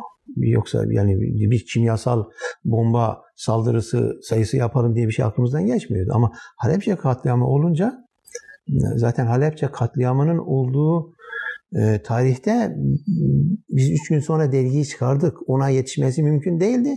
Sanırım sonraki aya yetişti. Yani a, biraz gecikmeli de olsa biz Halepçe'yi e, şey yaptık. E, iyi hatırlamıyorum. Ya da o, o sayıyı geç çıkardık. 10 gün falan geç çıkardık da bir, bakıma Halepçe'yi e, kapak konusu yaptık. Yani bazen e, keza şey de öyle hac katliamı, o Suudi Arabistan'ın İran'ı hacıları öldürmesi meselesi de o da ıı, bir yani sıcak olaydan dolayı e, ya bu, bu sıcak olayı biz e, e, dosya yapmalıyız dediğimiz olmuştur ve onu yapmışızdır. Ve bazıları da düşünerek yani yıl dönemlerine denk gelmesi. Diyelim ki Şeyh Said'in e, şeyini dosyasını yıl dönümüne denk getirerek bu, bu yıl dönümüdür bunu yapmalıyız çeşitli nedenlerle yani tek bir şeyi yoktur. Yıl dönümü nedenleri olabilir, sıcak gelişme olabilir ya da zihnimizde geçen geçen Müslümanların sorunlarıdır. Bu sorunu da dergide tartışmalıyız dediğimiz konuları dediğim gibi yayın kurulunda tartışmak suretiyle karara bağlardık. Onu da TUS'a yapardık. Orada görevlendirme yapardık. E, ve gönüllü zaten görevlendirmeler, e, görev almalar olurdu. Konuyla ilgili arkadaşlarımız fikirlerini söyledi. Ben işte şu boyutunu yazmak istiyorum. Öteki ben boyutunu, boyutunu yazmak istiyorum derdi. Ve yazardık yani öyle çıkardı ortaya. Evet. Ee, Türkiye dışında İslam coğrafyalarıyla ilgili e, birçok dosya konunuz var ve tartışmışsınız. Siz de az önce söylediğiniz gibi sıcak meseleleri e, direkt yansıtıyordunuz. Peki Türkiye içerisindeki o dönem politik meseleleri dergiye nasıl yansıttınız ya da burada e, farklı bir tartışma söz konusu oldu mu?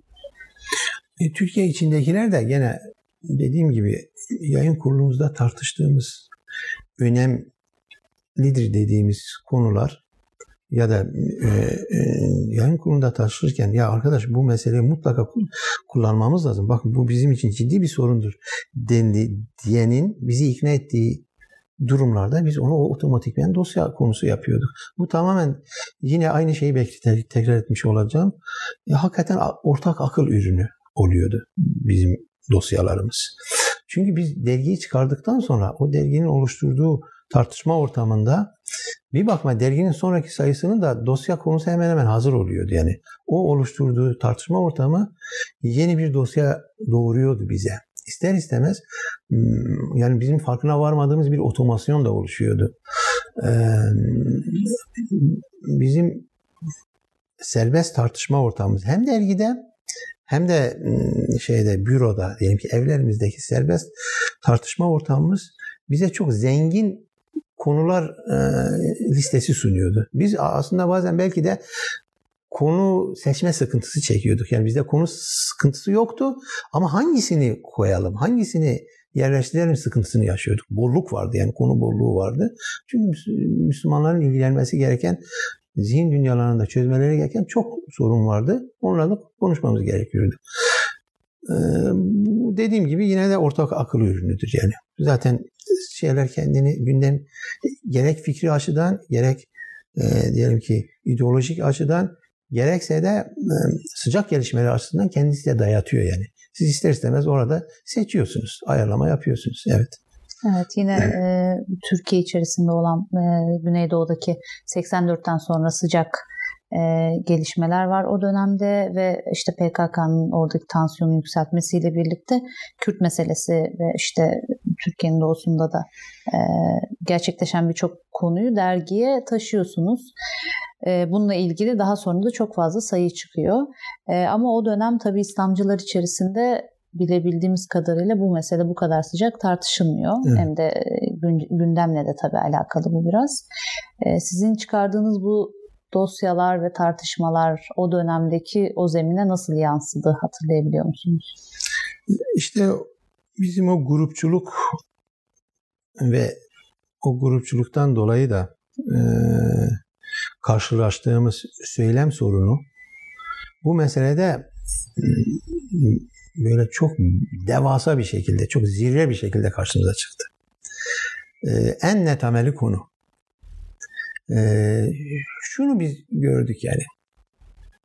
Kürt sorunu dediğimiz sorun e, geçmiş olan bir sorun. Ama Cumhuriyet'le birlikte çok böyle belirgin olan, hmm, çok ciddi bir yara olarak gelişen bir sorun. Bunun tarihi bir geçmişi var. Ve Kürt sorunu bir yavru sorundur. Yani başka milliyetçilikler, başka akımlar, başka diyelim ki e, zorlamalar, e, inkarcılık politikası şu bu e, Kürt sorunu çıkarmıştır ortaya. Bir adaletsizlik ortamı Kürt sorunu çıkarmıştır ortaya. Bu sefer Kürt sorunu kendini belirgin bir şekilde ama sürekli o, o sorun ne zaman gündeme gelse de o, o sorun kanla bastırılmıştır. Yani Dersim olayı bunu gösteriyor.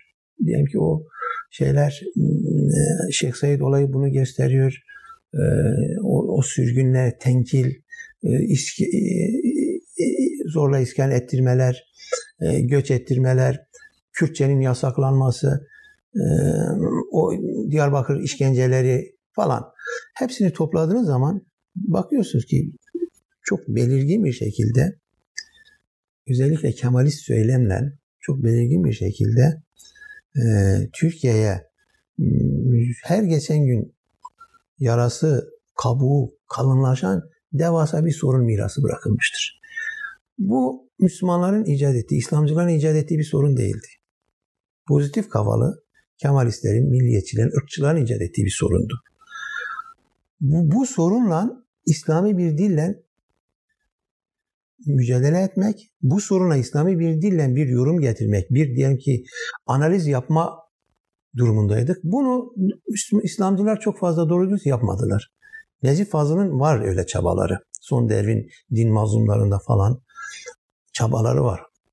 Müstehar isimlerle yazdığı bu Dersim olayını özellikle müstehar isimlerle yazdığı oradaki o cinayetleri, o o yani zalimane tutumları yazdığı durumlar var ama çok istisna. Müslümanlar devletin baskısı altında, İslami cemaatler diyelim, devletin baskısı altında bu meseleler konuşamaz oldular. Konuşamaz oldular, oldular, oldular. Bir süre sonra da devlet gibi düşünmeye başladılar. İnanın cemaatlerin, cemaatlerin kendi hiyerarşisinde Kürt sorununa bakışı eski dönem diyorum, eski dönem devletin bakışından çok farklı da değildi yani. Onlar da öyle. Yani mesela diyelim ki iki tane Kürt, iki tane Kürt herhangi bir cemaatte kendi diliyle konuşamazdı konuştukları an bölücülük yapmayın diye susturulurdu.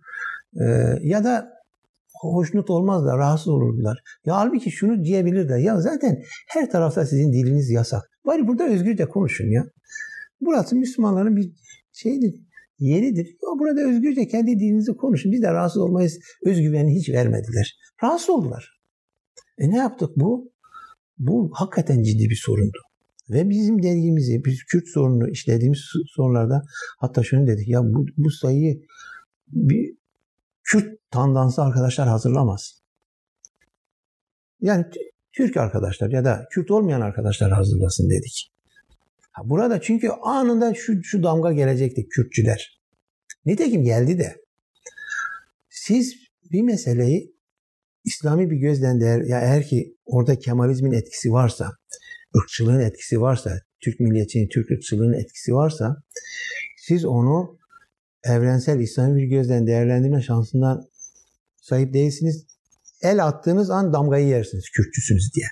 İstediğiniz kadar çırpının. Kürtçüsünüz diye damgayı yersiniz. Bu damgayı da zaten yapıştırıyordular. E bu, bu, bu yeryüzü Türkiye'deki e, zulümlerden bir zulümdür yani.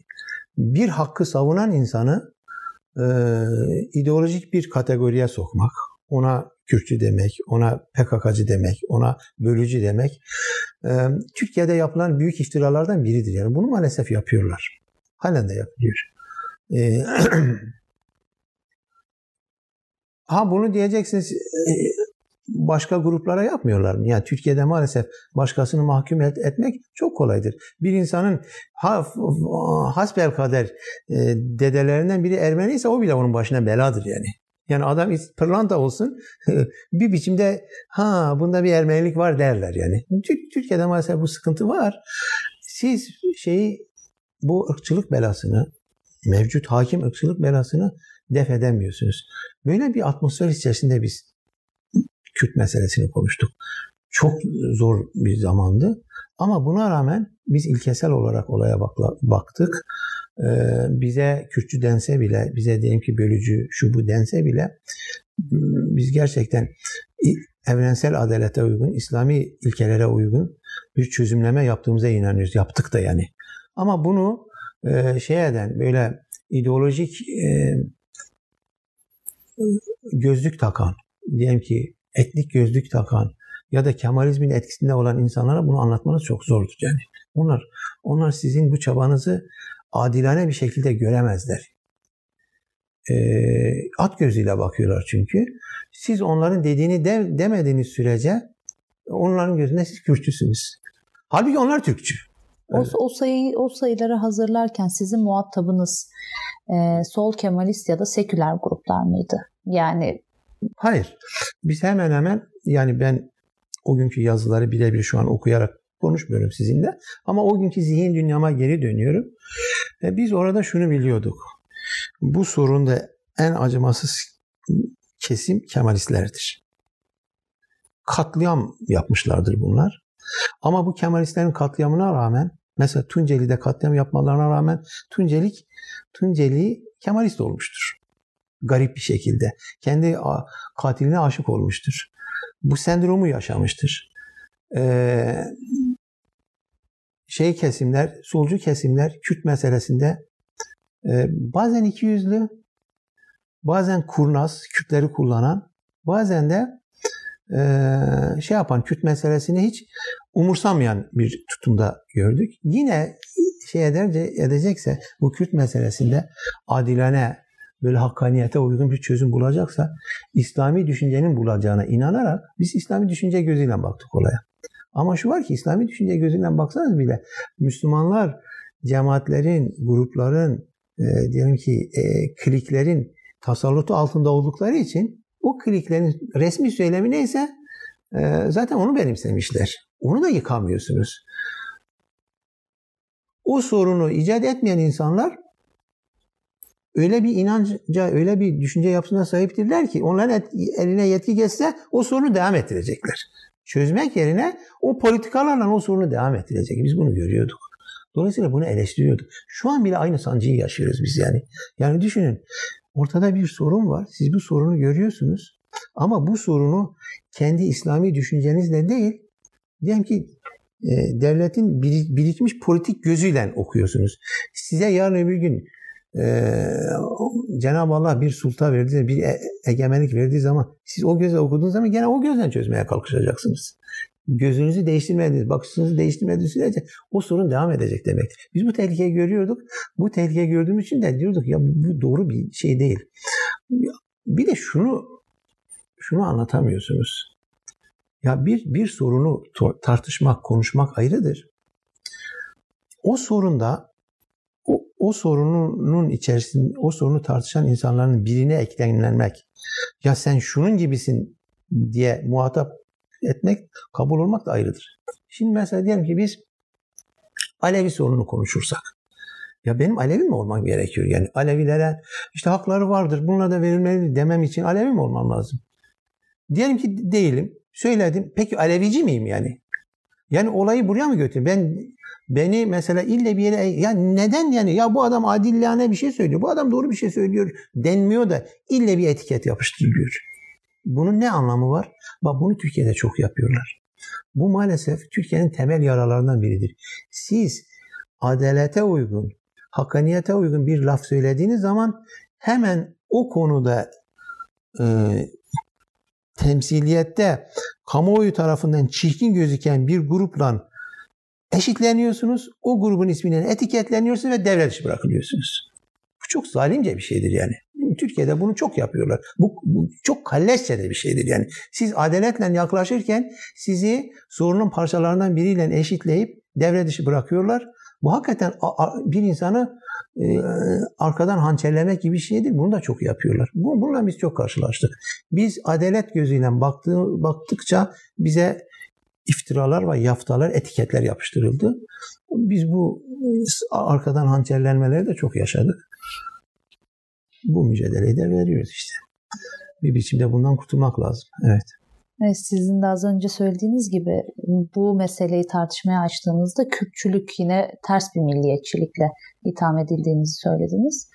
Ee, ben şunu merak ediyorum yani yine bir şekilde insan meselesini ve işte Müslümanlık meselesini ve aynı zamanda o dönemde İslam coğrafyalarında olup bitenleri de zulüm olarak karşılayan e, siyasal ya da politik bir ortamdan bahsedebiliriz, İslamcı diyebiliriz. Bu zeminde ki insanların peki size tam olarak e, tepkisi ya da e, onaylaması nasıl oldu? Yani diyorsunuz ya Türk arkadaşlar e, çıkarsın istedik böyle bir kaygıya da sizi aslında sürüklemiş bir bağlamda. Evet. E, oradaki belki mektuplar üzerinden bunu ya da forum içerisinde bunu daha net görme imkanınız olmuştur. Orada hatırlayabildiğiniz e, o temel itirazlar, size gelen temel eleştiriler nelerdi? Sonuçta siz de Müslümanca bakıyorsunuz meseleye ve karşı taraf da Müslüman kimliğiyle itiraz ediyor. İşte problem şu. E, İslami düşünceye sahip olan insanlar. Şimdi mesela diyelim ki iş Moro'ya geldiği zaman İslami düşünüyor. E, iş e, Patani'ye geldiği zaman İslami düşünüyor. Açe'ye geldiği zaman, Keşmir'e geldiği zaman, şeye, Çeçenistan'a, Bosna'ya geldiği zaman İslami düşünüyor. İş Kürt'e geldiği zaman farklı gözle bakıyor. Ya arkadaş, şimdi mesela diyelim Türkmen e, Çin'de Türkmenlere yapılanlar. Yani rahatlıkla biz burada şunu söyleyebiliriz. Yani Türkmenlerin dili niye yasaklanıyor? Diyor.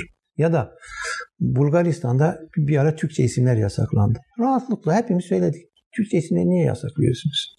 Bakın bu bu tamamen doğru bir şey. Doğru bir yaklaşım. Ama neden Kürtçeyi niye yasaklıyorsunuz demiyor bu insanlar ya. Ya mesela diyelim ki hakikaten ben size soru soruyorum. Hangi Diyanet hutbesinde ya bu Kürtçe niye yasaktır hutbesi çıkmıştır? Hangi cemaat lideri bir vaaz verirken ya arkadaş bu Kürtçeyi niye yasakladılar demiştir? Hangi İslamcı dergi, o grup dergilerinin hangisi ya bu Kürtçe niye yasak diye sormuştur? Yok. Sormazlar. Hatta orada biri dese ya bu Kürtçe niye yasak bölücülük yapma derler. E kardeşim böyle bir adaletsizlik olur mu ya? Yani sen Bulgaristan'daki Türkçe isim yasaklandığı zaman feryat ediyorsun da Türkiye'de bir Kürtçenin yasaklanmasına niye hiç sessiz çıkarmıyorsun? Ayıp değil mi ya? Bu çelişkiyi niye yaşıyorsun? İşte bu çelişkiyi biz kıramıyoruz bir türlü. Bunun mücadelesini yapıyor. Ve bu, bu işin kötü din adına yapılıyor biliyor musunuz? Dünyanın en tehlikeli milliyetçiliği dine dayalı yapılan milliyetçiliktir. Çünkü kendini öyle meşrulaştırıyor ki aslında en gayrimeşru düşünceyken bir anda meşru düşünce oluyor. Dini kullanıyor bir de. Yok böyle bir şey yani. Bu bu bu bu bu asabiyet duygusu ya ben çok açık söyleyeyim ya basitten gidiyorum. Yani hadi dersimi niye hiç konuşmadılar? İşte Şeyh Said'i niye hiç doğru dürüst değerlendirmedileri falan geçiyorum. Sadece bir dil yasağını ya. Bir dil neden yasaklanır diye hangi ulu hoca bir güne bir gün bir konuşma yaptı yani. Yok. Hangi şey, hangi tarikat önderi? Bir sürü şey faizi, içkiyi, zinayı konuşuyorlar. Ya bu, bu dillerin ana, bu insanın ana dili niye yasağı hiç kimse konuşmadı. Konuşan çok nadir insanlar var da yani ben geneli konuşuyorum yani. Bir iki tane örnek çıkarabiliriz. Öyle. Ee, yine aynı mesele bağlamında ilerlersek 37. sayıda Kürtlerin sorunu ümmetin sorunudur başlığı atıyorsunuz. Ee, şimdi burada ümmet ve Kürt e, meselesini aslında e, birleştiriyorsunuz ve bir çatı altında tartışmaya davet ediyorsunuz. Ee, peki bu İslamcı cenahın e, bu vurgunuza karşı temel tepkisi ne oldu? Yani mesela bu dosyadan sonra nasıl bir zemine kaydı tartışmanız? Şimdi biz şöyle bir düşüncemiz vardı bizim. Yani gördüğümüz düşünce. Biz şuna inanıyoruz. Şeyde e, şu an İslam dünyasında e, kabul edelim ve etmeyelim kavimler var. Milletler var. Diyelim ki uluslar var. Çoğunluk olarak baktığınız zaman İslam dünyasını teşkil eden ulusların belki de birinci sırasını Araplar alır. Araplar çoğunluktadır. Sonra ikinci sıraya gittiğiniz zaman belki Türkler alır. Sonra Farslar alır. Sıralamaya gidecek olursak. Sonra Kürtler geliyor. Arnavutlar, Boşnaklar şunlar bunlar da var da Çeçenler falan. Ama sıralamaya gittiğimiz zaman Kürtler neredeyse dördüncü sırada. Belki Beluşları falan katarsak Kürtler beşe falan da düşer de ben onlara çok fazla gitmeden söylüyorum. En azından bizim yakın çevremiz o şeye doğru gitmeden yani e, diyelim ki Orta Asya'ya doğru gitmeden yakın çevremiz açısından söylüyorum. Biz şunu biliyorduk ki Kürtler de neticede dördüncü sayısal çoğunluğu olan bir şey olarak da tam bu İslam dünyasının ortasında yer alıyorlar. Araplarla akrabalıkları var. Farslarla akrabalıkları var. Türklerle akrabalıkları. Hepsiyle ilişkileri iç içeler. Coğrafyalarını da birlikte paylaşıyorlar. İç içe girmişler. Bir bakıma İslam dünyasının ortasındaki harç gibidirler. Bu insanlara zulmederseniz harcınızla oynarsınız. Bu insanlara adaletli davranırsanız harcınızı büyütürsünüz. Ümmet için gereklidir. Bu harcı sağlam tutmak ümmet için gerekli. Sen bu harca zarar verirsen kendine zarar verirsin. Ümmeti oluşturan büyük kavimler Kürt meselesinde adilane bir çözüm sundukları zaman kendilerini güçlendirirler. Ama Kürt meselesinde zalimane bir tutuma girerlerse kendilerine, Kürtlerin zaten anası ağlar, kendilerine de zarar vermiş olurlar. Bu, bu, bu bakışı değiştirmeleri lazım. O yüzden Kürt, Kürt sorunu ümmetin sorunudur. Bizim böyle bir temel bakışımız var yani var. Halen de var. Böyle bir temel bakışımız var. Bu temel bakışla hareket ettiğimiz zaman Kürt sorunu ümmetin sorunu olarak görüyoruz. Bir de bizim bu sayımızdan önce zaten şey vardı. Fehmi Şinavi'nin bir kitabı var. İslam ümmetinin yetimleri Kürtler diye. Kürtlerin böyle bir, bir yetimhane bir tarafı var. Böyle bir mazumane bir tarafı var. Bir şey dememişler. Bir e, kişilik tarihi süreç içerisinde bağımsız bir kişilik ortaya koymamışlar. E, hep halife neredeyse onlar orada olmuşlar. Etnik dava peşinde gitmemişler. Kendilerine devlet imkanı geldiği zaman yok biz şu kardeşlerimizden bu kardeşlerimizden ayrılmamış ayrı, ayrılmayız demişler. Hep Müslümanların yanında ümmetin yanında yer almışlar. Ama işte ümmet şekil değiştirip milli devletlere bölünüp milli reflekslerine hareket edince Kürtler bir anda iot gibi açıkta kaldılar. Kendileri ne azınlık statüsüne, statüsüne girdiler ne o devletin ortağı statüsüne girdiler. Bir garip duruma düştüler yani. Bir, bir, bir bakma kimliksiz bir duruma düştüler. Ve sorun oldu. Bu, bu, bu bir sorundur. Ya bu sorunu gidermek için Müslüman kavimlerin, Müslüman şeylerin İslami bir dille, İslami bir bakışla çaba göstermeleri, bir proje ortaya koymaları gerekiyor. Bunu da yapmıyorlar. Ha bunu yapan 3-5 yazar şu bu olmuş olabilir. Biz bu meseleye işte bu, bu gözden neşter vurmaya çalıştık. Ama şuna kesin inanıyoruz. Gerçekten Kürt sorunu temelde İslam ümmetinin sorunudur. Müslümanların temel sorunudur. Bak Kürtlerin şu an şey olarak baktığınız zaman, Hinterland'a baktığınız zaman, milli devletler arasında baktığınız zaman 6-7 ülkede Kürtlerin coğrafi şeyi var yani, coğrafi konumu var. Ya Ermenistan'ın içerisinde de Kürtlerin tarihi boyunca yerleşik oldukları yerler var.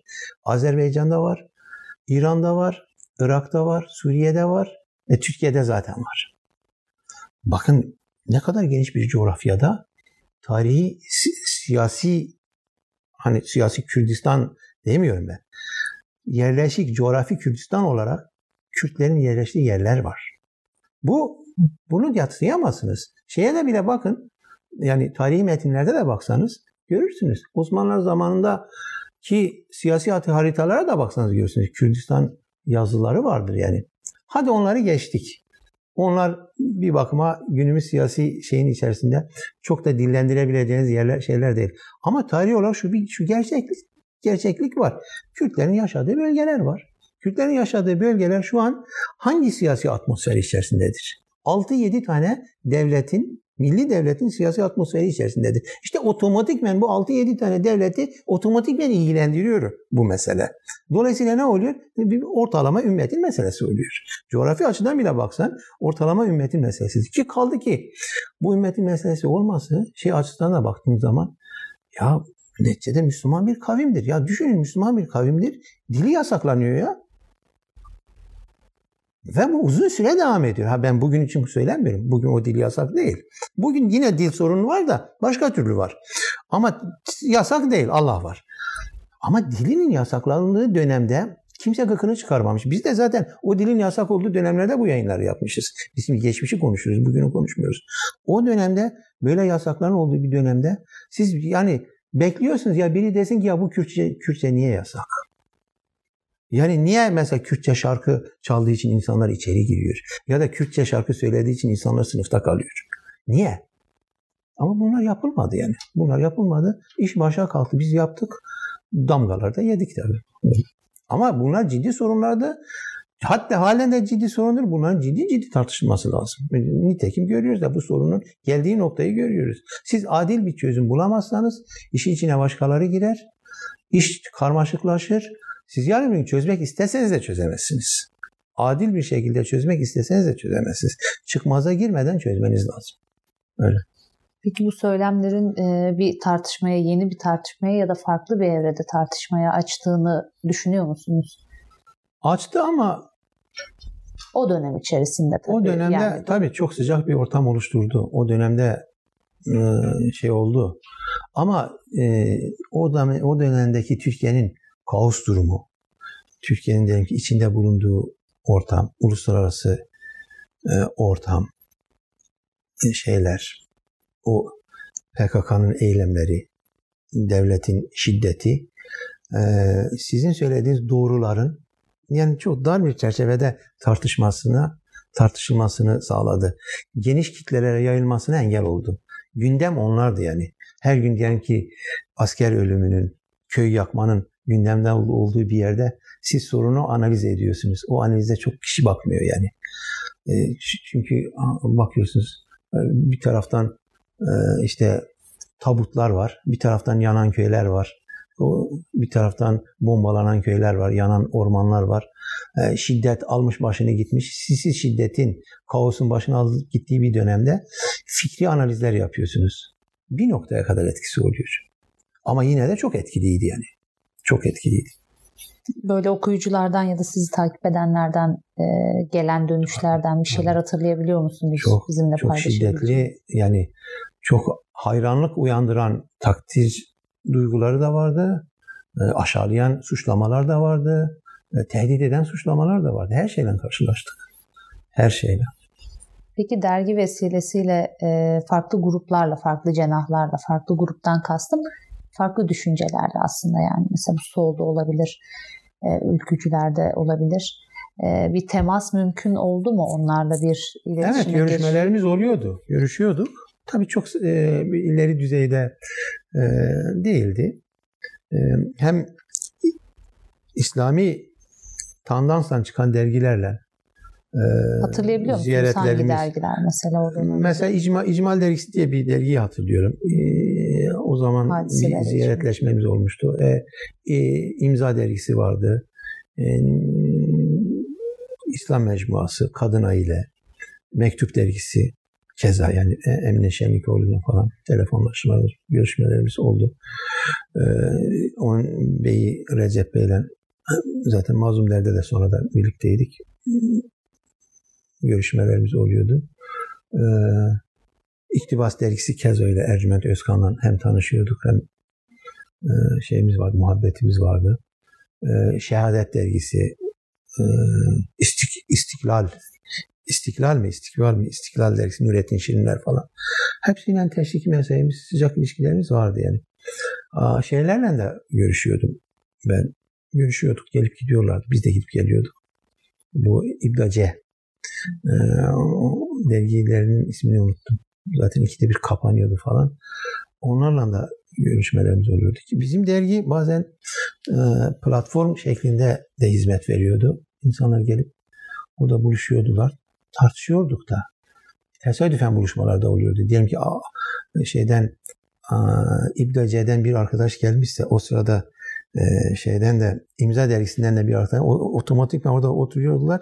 İcabında bir fikir alışverişinde ya da fikir çelişkisinde bir tartışmada kendilerini öyle bir ortamda bulabiliyordular. Yani o tür şeyler yaşadığımız çok olmuştur. Yani hem mekansal olarak bunu yaşamışsınız hem de e, derginin içerisinde Dergin forum... platformu da öyle evet. Evet yani. Biz o... yani mekanımız açıktı. Herkes gelip gidebiliyordu. Dergimiz de açıktı. Herkes yazabiliyordu. Ha yazılarda sansür uyguladığımız, biz bunu yayınlayamadığımız, yayınlayamayız dediğimiz yazılar oluyordu. Başkasına hakaret eden yazıyı biz yayınlamazdık yani. Başkasının aşağılayan, başkasını iftira eden bu tür şeyler zaten yer almazdı. Ama acımasız eleştirenlere de yer verirdik. Şu an aklımda değil de adamı acımasız bir eleştiriyor. Eleştirsin derdik yani bir şey olmaz. Eleştiriden hiç korkmazdık yani. Ee, peki kendinizi hakem pozisyonunda görüyor muydunuz bu süreçte? Yani başta bir öğrenci dergisi olarak çıktık ama e, herkes konuşabilir diye düşündük dediniz. Forumlarda ve e, gelip gitmelerde muhtemelen bu e, şeyde... Kendimizi hakem görmekten ziyade kendi kendimize hakemlik yapıyorduk. Yani ben Mehmet'e rahatlıkla söylüyordum. Benim yazıda şey uymayan böyle sana ters gelen bir paragraf varsa çıkar diyordu. Ben de onun kaç kere paragraflarını çıkarmışımdır yani. Ya bu, bu olmaz Mehmet şu an bunu yazma. Gerek yok demişimdir. Ee, o da anlayış göstermiştir. Birbirimizin yazılarına müdahale, ya bunun gereği yok bunun dediğimiz, kendi kendimize hakemlik yaptığımız, kendi kendimize diyelim ki e, sansürcülük yaptığımız konular olmuştur. Ama başkasına e, öyle çok büyük bir iddiada bulunmadı. Çünkü hakemlik şöyle bir şeydir. Taraflar sizi hakem olarak kabul edecek ki siz hakem olasınız. Sizin kafanıza göre hakem olmanız yetmiyor ki. Kabul olmadan hakem olunur mu? O, o öyle bir pozisyonumuz ben hatırlamıyorum. Öyle bir pozisyonumuz olmadı. Peki çok ses getiren e, konularınız, dosyalarınız var mıydı böyle hatır, hatırlayabildiğiniz? E, Risale-i Nurların tahrif edilmesi meselesi ses getirdi. E, Şeyh Said dosyası. Ne demiştiniz o dosyada? Yani Risale-i Nurlara ta- tahrifat yapılmıştır. Bediüzzaman'ın orijinal metinleri sonradan değiştirilmiştir. Milliyetçi dil konulmuştur. Devletçi bir dil konulmuştur. Ee, bazı konularda Bediüz, Bediüzzaman'ın tutumunun tam tersi tutum Bediüzzaman'a yakıştırılmıştır. Ee, şeylerimiz oldu yani öyle hem milliyetçi dil oluşması hem mesela Şeyh Said hadisesinde Bediüzzaman'a e, Şeyh Said'le sanki reddeden bir tutum yüklüyorlar. Bütün bunların yanlış olduğunu söyledik. Bu ciddi bir tartışma konusu oldu. Nurcular çevresinde de, İslami camia çevresinde de. Keza bu e, şey e, sayısı bayağı tartışma konusu oldu. E, Güneydoğu'da neler oluyor? İşte Kürt sorunu meseleleri. Şeyh Said sayısı keza öyle. Almanya'da Cemalettin Kaplan ve işte Almanya'da İslami Hareket o çerçevede yaptığımız e, dosyalar tartışma konusu oldu. E, ya açıkçası aslında tartışma konusu olmayan, böyle gündem oluşturmayan hiçbir sayımız hemen hemen yok gibi. Hepsi oldu da belki bunlarda biraz sıcaklık düzeyi daha fazlaydı yani. Onu diyebilirim. Dergi e, toplam kaç sayı çıktı? 5 sene. 5 Peki bazı sayıları birleştiriyorduk yani birleştirilmiş sayılarla beraber 60 da tek tek sayı olarak düşündüğüm zaman 60'ın altında. Ama 5 sene çıktı. Evet öyle. Peki e, nasıl kapanma sürecine nasıl gittiniz? Neden 5 sene sonra kapandı? Dergiyi te- kapatmamızın temel nedeni maddi sıkıntılardı. Biz öğrenci olarak dergiyi çıkarıyorduk. Bir noktadan sonra artık daha maddi sıkıntılardan dergiyi finanse edemez duruma geldik. Biz dergiyi çok böyle ticari e, kurallara uyarak böyle tüccar mantığıyla çıkarmadık zaten. Parasını veren veriyordu, vermeyen vermiyordu. Gönderdiklerimiz, gönderdiğimiz bayilerden öyle insanlar oldu ki ya ben işte hakkını helal et ben Afganistan'a cihada gidiyorum diyenler oldu yani. Kardeş benim borcumu öde ondan sonra gitti. Onu diyemedik. Gitti. Gittiyse tabii onu da bilmiyoruz. Ee, abonelerimizden parasını göndermeyenler çok oldu. Dergilerimizi biriktirip biriktirip satmadan iade eden çok oldu. Böyle garip şeyler oldu. Bütün bunlar bizi bir, bir noktadan sonra çıktı. Biz dediğim gibi çok ticari kurallara uyarak dergi çıkarmadık. Ticari kurallara uysak üzerine bu sayının parasını göndermiyorsa ikinci sayı göndermezdik. Ama öyle yapmadık. Gönderdik. Nasıl olsa gönderir dedik. Güven ortamıyla, o talebe ruhuyla böyle hareket ettik. Bir noktadan sonra baktık ki maddi olarak bizim şeyimiz zor. Artık altından kalkamıyoruz. Ee, dergi kapatmak zorunda kaldık. Bir de bir noktada da e, Müslümanların geldiği noktada böyle İslami camianın geldiği noktada yani biraz dinlenmek gerekti. Biraz bir kendimizi dinlendirelim. Hele bir bakalım ne ne oluyor, ne bitiyor. Ee, öyle bir ihtiyaç duyduk. Öyle bir ihtiyacı duyduktan sonra biraz belki uzun sürdü o ihtiyaç. Sonradan bir daha cesaret edip ya şu deriyi bir daha çıkaralım mı? 5 sene sonra ancak sözleşme dergisini çıkarmak suretiyle realize etmeye çalıştık. E, o da artık daha biraz atmosfer değişmişti. O ruhu bir daha yakalayamadık. Girişim dergisindeki ruhu ben şahsen sözleşme dergisinde yakalamadım. Zaten sözleşme dergisinde doğrusu yazı da yazmadım yani. O ruhu yakalayamadığım için biraz daha farklı bir konsepte gitti. Ee, 5 senelik girişim yayını e, bütün saniyeleriyle diyeyim dolu dolu geçti. Gerçekten. Dolu dolu geçti. Yani çok güzel, çok yani içerikli, çok böyle e, zengin bir ortam oluşturdu. Şimdi dergi çıkarmak büyük bir tecrübe. E, muhtemelen sizin kendi hayatınızda da bu tecrübeyi yansımalarını görmüşsünüzdür. E, peki Yine derginin çıktığı dönem ve sonrasında eğer şimdiden bir değerlendirme yaparsanız derginin bu yayıncılık, İslamcı yayıncılıkta nasıl bir karşılığı olduğu, hangi boşluğu doldurdu ve sonra e, işte sözleşme, yeni nizam, e, yeni zemin gibi dergileri çıkarıyorsunuz zaten. E, onları da ayrı bir bahiste konuşmakta fayda var. E, nasıl bir karşılığı oldu şimdiden değerlendirirseniz? Yani Girişim Dergisi e, Müslüman gençler arasında daha çok revaçtaydı. Yani genç kuşak daha çok okuyordu. Genç kuşağın e, okuma e, diyelim ki ameliyesine bir ivme kazandırdı diyebilirim. E, bizim bizim için de geçerli bu. Çok okuyan bir, çok kitap okuyan bir nesil olduk ve çok kitap okuyan bir e, okuyucu kitlesi oluşturduk. Bir açıdan da çok okuyan insanlar da bizi okudular diyeyim yani. Hepsi birbirini besledi. E, birincisi okuma konusunda bir ivme iyi oldu. E, grupçuluk anlayışının yıkılmasında, daha böyle olaylara evrensel bakmada, daha böyle adilane bakmada, daha böyle at gözlüğü takmadan, geniş çerçeveli bakmada katkımız olduğuna inanıyorum. E, şiddete hep karşı çıktık. Hmm, şiddet ortamında e, böyle İslami düşünen insanların şiddet ortamından uzak durmaları gerektiğini hep söyledik.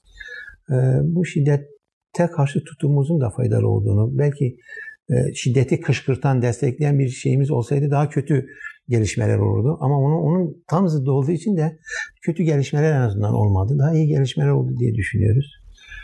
Şiddet bizim hakikaten sürekli karşı çıktığımız bir şeydi e, terörize etme, diyelim ki acite etme, hmm, spekülasyon yapma e, gibi şeylere başvurmadık. E, bunun da faydasını gördüğümüze inanıyorum. Serbest bir tartışma ortamı oluşturduk. Bütün bunlar bizim e, o dönem kuşağın zihin dünyasında olumlu etkileri olmuştur. Ee, peki girişimden sonra sizin yayıncılık hayatınız devam etti mi? Birim yayınları olarak devam ettik. Biz yayın evi olarak biraz devam ettik. Ee, bazı kitaplar yayınladık. Ee, ama o da dediğim gibi e, zaten girişimin maddi sıkıntılarla kapatma birinci neden olduğu için e, o, o maddi sıkıntıların yükü sırtımızdayken yayıncılığı da çok başarılı yaptığımızı söyleyemeyiz. Yaptık ama ee, böyle çok büyük başarıyla yapmadık. Yani o biraz daha sönük geçti. Peki evet. siz farklı dergilerde yazmaya devam ettiniz Yok, mi? Yok yazmadım. Girişimden sonra devam Yok. edilmedi. Anlıyorum. Peki bütün bu süreçten sonra hem bir 28 Şubat dönemine tekabül ediyor. Aynı zamanda sizin kendi hayatınız içerisinde nelerle iştigal ettiniz? Girişimin son zamanlarındaydı sanırım. Bu Mazlum Der ya da kapandıktan sonra benim bir mazlum der tecrübem var. Zaten İslami çalışmaların içerisinde hemen her, her zaman yer alıyorduk biz. Platformlarda, diyelim çabalarda, müşavere toplantılarında, mazlumlerin bütün müşavere toplantılarında yer almışımdır. Sonradan zaten kuruculardan biriyim. Kurucular arasında yer aldım. Diğer diyelim ki e, bir e, protesto yapılacaksa, bir diyelim ki gösteri yapılacaksa, bir e, Müslümanların haklarını savunan bir oluşum yapılacaksa hep içinde yer aldık. Bu mesela meş, meşhur el ele yürüyüşünde beni de üç gün terörle mücadelede tuttular. E, yani katkı sunduk. Yani sivil bir şeydi, masum bir şeydi. E, müşaverelerinde yer aldık. E, diyelim ki e, onların afiş çalışmalarını yaptık. Onların medyada duyurmalarına e, katkı e, yani e, kitlesel olarak kalabalıklarını kalabalıklaşmasını sağlayacak değil insanları getirme konularında hep yardım yardımlarımız, katılarımız, görevlerimiz oldu. Bosna'ya ilişkin mitingler olsun, yani Filistin, e, işte Çeçenistan, bu, bu tür bu sivil itaatsizliklere, sivil diren, direnişlere hep katkılarımız oldu. E, sonradan da tabii e, şey tecrübemiz oldu bizim. İstanbul Organizasyon diye bir tecrübemiz oldu bizim. Girişimden birkaç arkadaşın da içinde bulundu. Tamamen girişimden ibaret değil ama girişimden kalma arkadaşların da içinde bulunduğu bir tecrübemiz oldu. O dönemde de açıkçası şeyi İstanbul'u böyle biraz İslam düşünce merkezi yapmak, böyle Müslümanların sorunlarının e, konferanslar, seminerler, sempozyumlar, açık oturumlar vasıtasıyla global olarak tartışılacağı bir ortam oluşturmak için bayağı çabalarımız oldu. Özellikle e, Tayyip Erdoğan'ın başbakan olduğu, e, başbakan diyorum, e, belediye başkanı olduğu dönemde e, çok projeler sunduk onlara ve kabul gördü o projelerin çoğu. O projeleri gerçekleştirirken gerçekten İstanbul'da, İstanbul merkezli böyle İslami düşünce cevvaliyeti oluştu. Bayağı rağbet oldu. Getirdiğimiz insanlar e, bayağı ciddi İslam entelejansında ciddi yeri olan insanlardı. Roger Garudi'den Abdülkadir Es-Sufi'ye, e, Abdülkerim Suruş'tan e, Martin Links'e kadar, Ebu Bekir Silacittin'e kadar e, çok geniş yelpazede çok misafirlerimiz geldi. E, Muhammed İkbal'in oğlundan e, işte Hasan el-Bennan olma kadar Fethi Yekenler falan. Bayağı şeyimiz oldu yani böyle getirdiğimiz insanlar onlar geldiler burada konuşmalar yaptılar, tebliğler sundular, sempozyumlar oldu. Ee, sadece İstanbul Büyükşehir Belediyesi'ne değil yani. Pendik Belediyesi'ne de yaptığımız oldu. Bağcılar Belediyesi'ne de yaptığımız oldu. Diyarbakır Büyükşehir Belediyesi'ne de yaptığımız oldu. Diyarbakır Büyükşehir Belediyesi'nde 3 gün süren çok büyük bir sempozyum oldu. İnsan, demokrasi ve hukuk diye baya böyle İslam dünyasının ağır toplarını götürdük oraya. Ee, öyle ha şey Daniel John Bendit'i getirdik mesela 68 kuşağından onun lideri Daniel John Bendit'i getirdik. O da kamuoyunda baya e, ses getirdi yani. Bu organizasyonda kimlerle birlikte çalıştınız? Organizasyonda ben ve Metin Kızmaz ortaktık. Bizim ortaklığımız altında. Ee, birlikte çalıştığımız arkadaşlar vardı. Ee, danışmanlarımız vardı. Ee, Yalçın Akdoğan vardı bize yardımcı olanlar arasında. Ali Bulaç vardı yardımcı olan fikir alışverişinde bulunduğumuz bize yardımcı olanlar arasında. Abdurrahman Aslan Bey vardı yardımcı olanlar arasında. Keza hmm, Kenan Çamurcu vardı. Birlikte çalıştığımız. Müzakerelerimize Ömer Çelik müzakereci olarak çok katılırdı. Onu müzakereci olarak çağırdık sağ olsun gelirdi. Hmm, böyle baya faydalı ve ses getiren çalışmalar oldu yani. Evet. Biraz daha geriye gidersek Mazlumların kuruluşunda yer aldığınızı söylediniz. Evet. E, dergiden hemen sonra. E, peki Mazlumların İslami mücadeledeki pozisyonunu değerlendirirseniz nasıl bir e, sahne? Mazlumların söylemi adilane bir söylemdi. Kim olursa olsun mazlumdan yana, kim olursa olsun zalime karşı. Ve mazlumları şöyle tanımlamadık. Yani İslami hareket sıfatını alan bir kuruluş olarak değil, insanların haklarını, hukuklarını savunan, hılful fudul, fudul mantığıyla hareket eden, e, evrensel e, böyle İslami e, evrensel hukuk anlayışıyla diyelim ki, tabi neticede İslam terbiyesinden geçmiş, evrensel hukuk terbiyesi alanıyla e, hareket eden geniş yelpazeli herkesin hakkına, hukukuna sahip çıkan, sadece Müslümanların sadece İslami düşünceye sahip olan insanların değil, zulme uğrayan herkesin hakkına, hukukuna sahip çıkan bir e, içerikle kurduk. Bu, bu uzun sürede devam etti zaten. Öyle devam etti. İlkeleri, şeyleri gayet yerinde ve güzeldi. Mazlum der evrensel bir İslami e, böyle İslam dünyasına ait diyelim ki İslam birikiminden, İslam tecrübesinden, İslam düşünce e, zenginliğinden istifade eden büyük bir böyle yerli yerine oturan esaslı bir manifesto. İslam İnsan Hakları Manifestosu hedefini önüne koydu ama bir türlü gerçekleştiremedi. O onu başaramadı. Keşke başarsaydı. Ee, böyle bir tarihe kalıcı bir yazılı metin girmeliydi. Onu başaramadım. Mazlum'un tabii eksikleri, yanlışları, gedikleri falan çok olmuştur da ama temelde Mazlum der Müslümanların vicdanı gibi diyelim ki bir, bir vicdan hareketi gibi güzel bir ses bıraktı. Yani bırakıyor da e, olumlu şeyler çok yaptı. Orada bir dönem benim yani hem idarecilikte iki dönem hatta hem idareci hem yönetim kurulunda acizane benim de katkılarım, benim de çabalarım oldu yani. İstanbul Şubesi evet. başkanlığı yaptınız değil Yok, mi? başkan yardımcılığı yaptım. Öyle mi? Başkanlığı yapmadım, evet. Ee, aynı zamanda insan... Öyle ağır şeylere girmedim. Öyle. Oldukça büyük bir sorumluluk yardımcılıkta.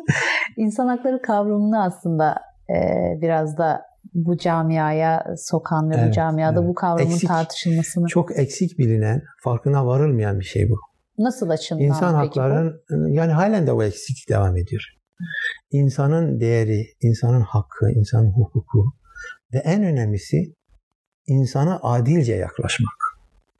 Çok başarılan bir şey değil yani. Çok zor bir şeydir. Bakın siz adaleti başarmak çok zordur. Bir şeyde fedakarlık yapabilirsiniz, hakkınızdan vazgeçebilirsiniz ama hakkaniyete uygun karar vermek çok zor bir şeydir. Ama bunu başarmamız lazım. Adaletli olduğumuz zaman biz misyonumuzu yerine getireceğiz. Bunu bak her cuma günü hutbede ayet okur imam. Allah adaleti emreder diye. Allah adaleti emreder ama Müslümanlar siz adaletin ne olduğunu biliyor musunuz? Bu çok ciddi bir sıkıntıdır. Müslümanlar adaletin ne olduğunu bilmiyorlar. Bu camiye giden insanlar adaletin ne olduğunu bilmiyorlar. Diyelim ki İslam dünyasında düşünce üreten insanların çoğu adalet maddesine doğru dürüst yer vermiyor.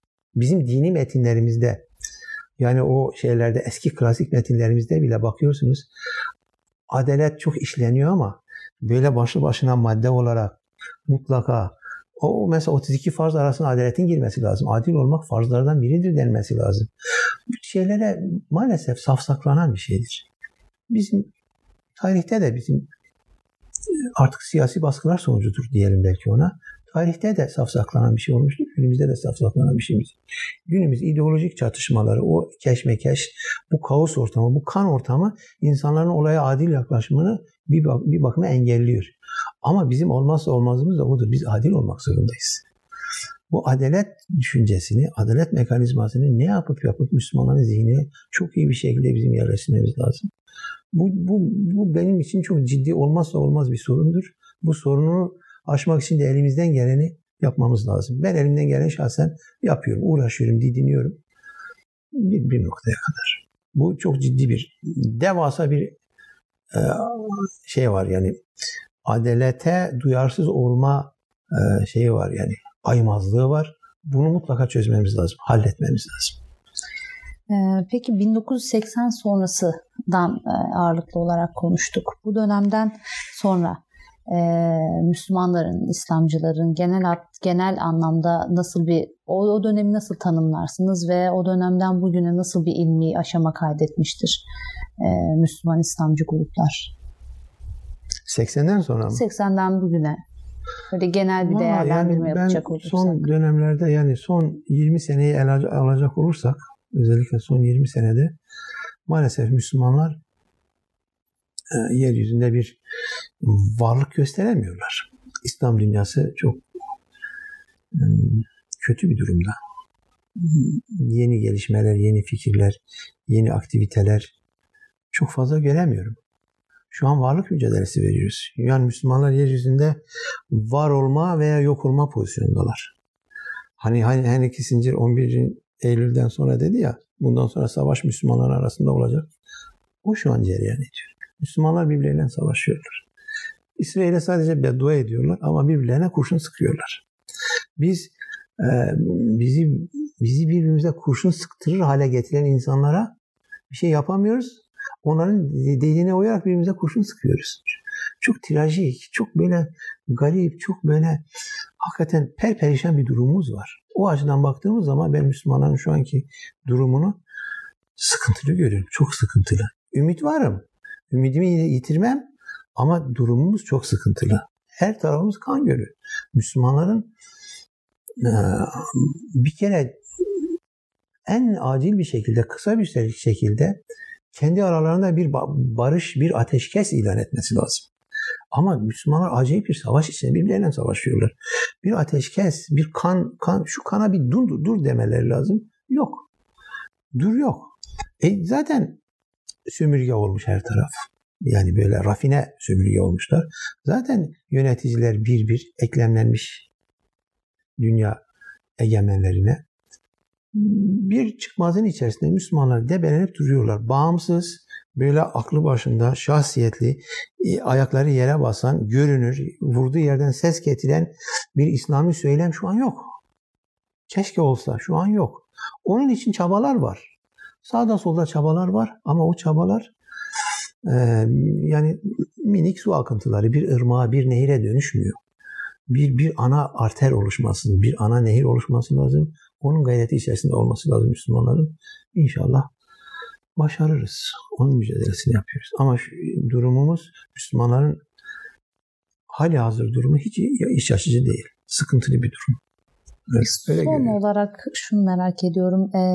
28 Şubat öncesinde ve sonrasında Türkiye'deki Müslümanların sahip olduğu, o dönemde sahip olduğu bir kazanım olabilir ya da diri bir düşünce olabilir. O dönemde sahip olduğu fakat günümüzde kaybettiğini düşündüğünüz bir şeyler var mı? Var.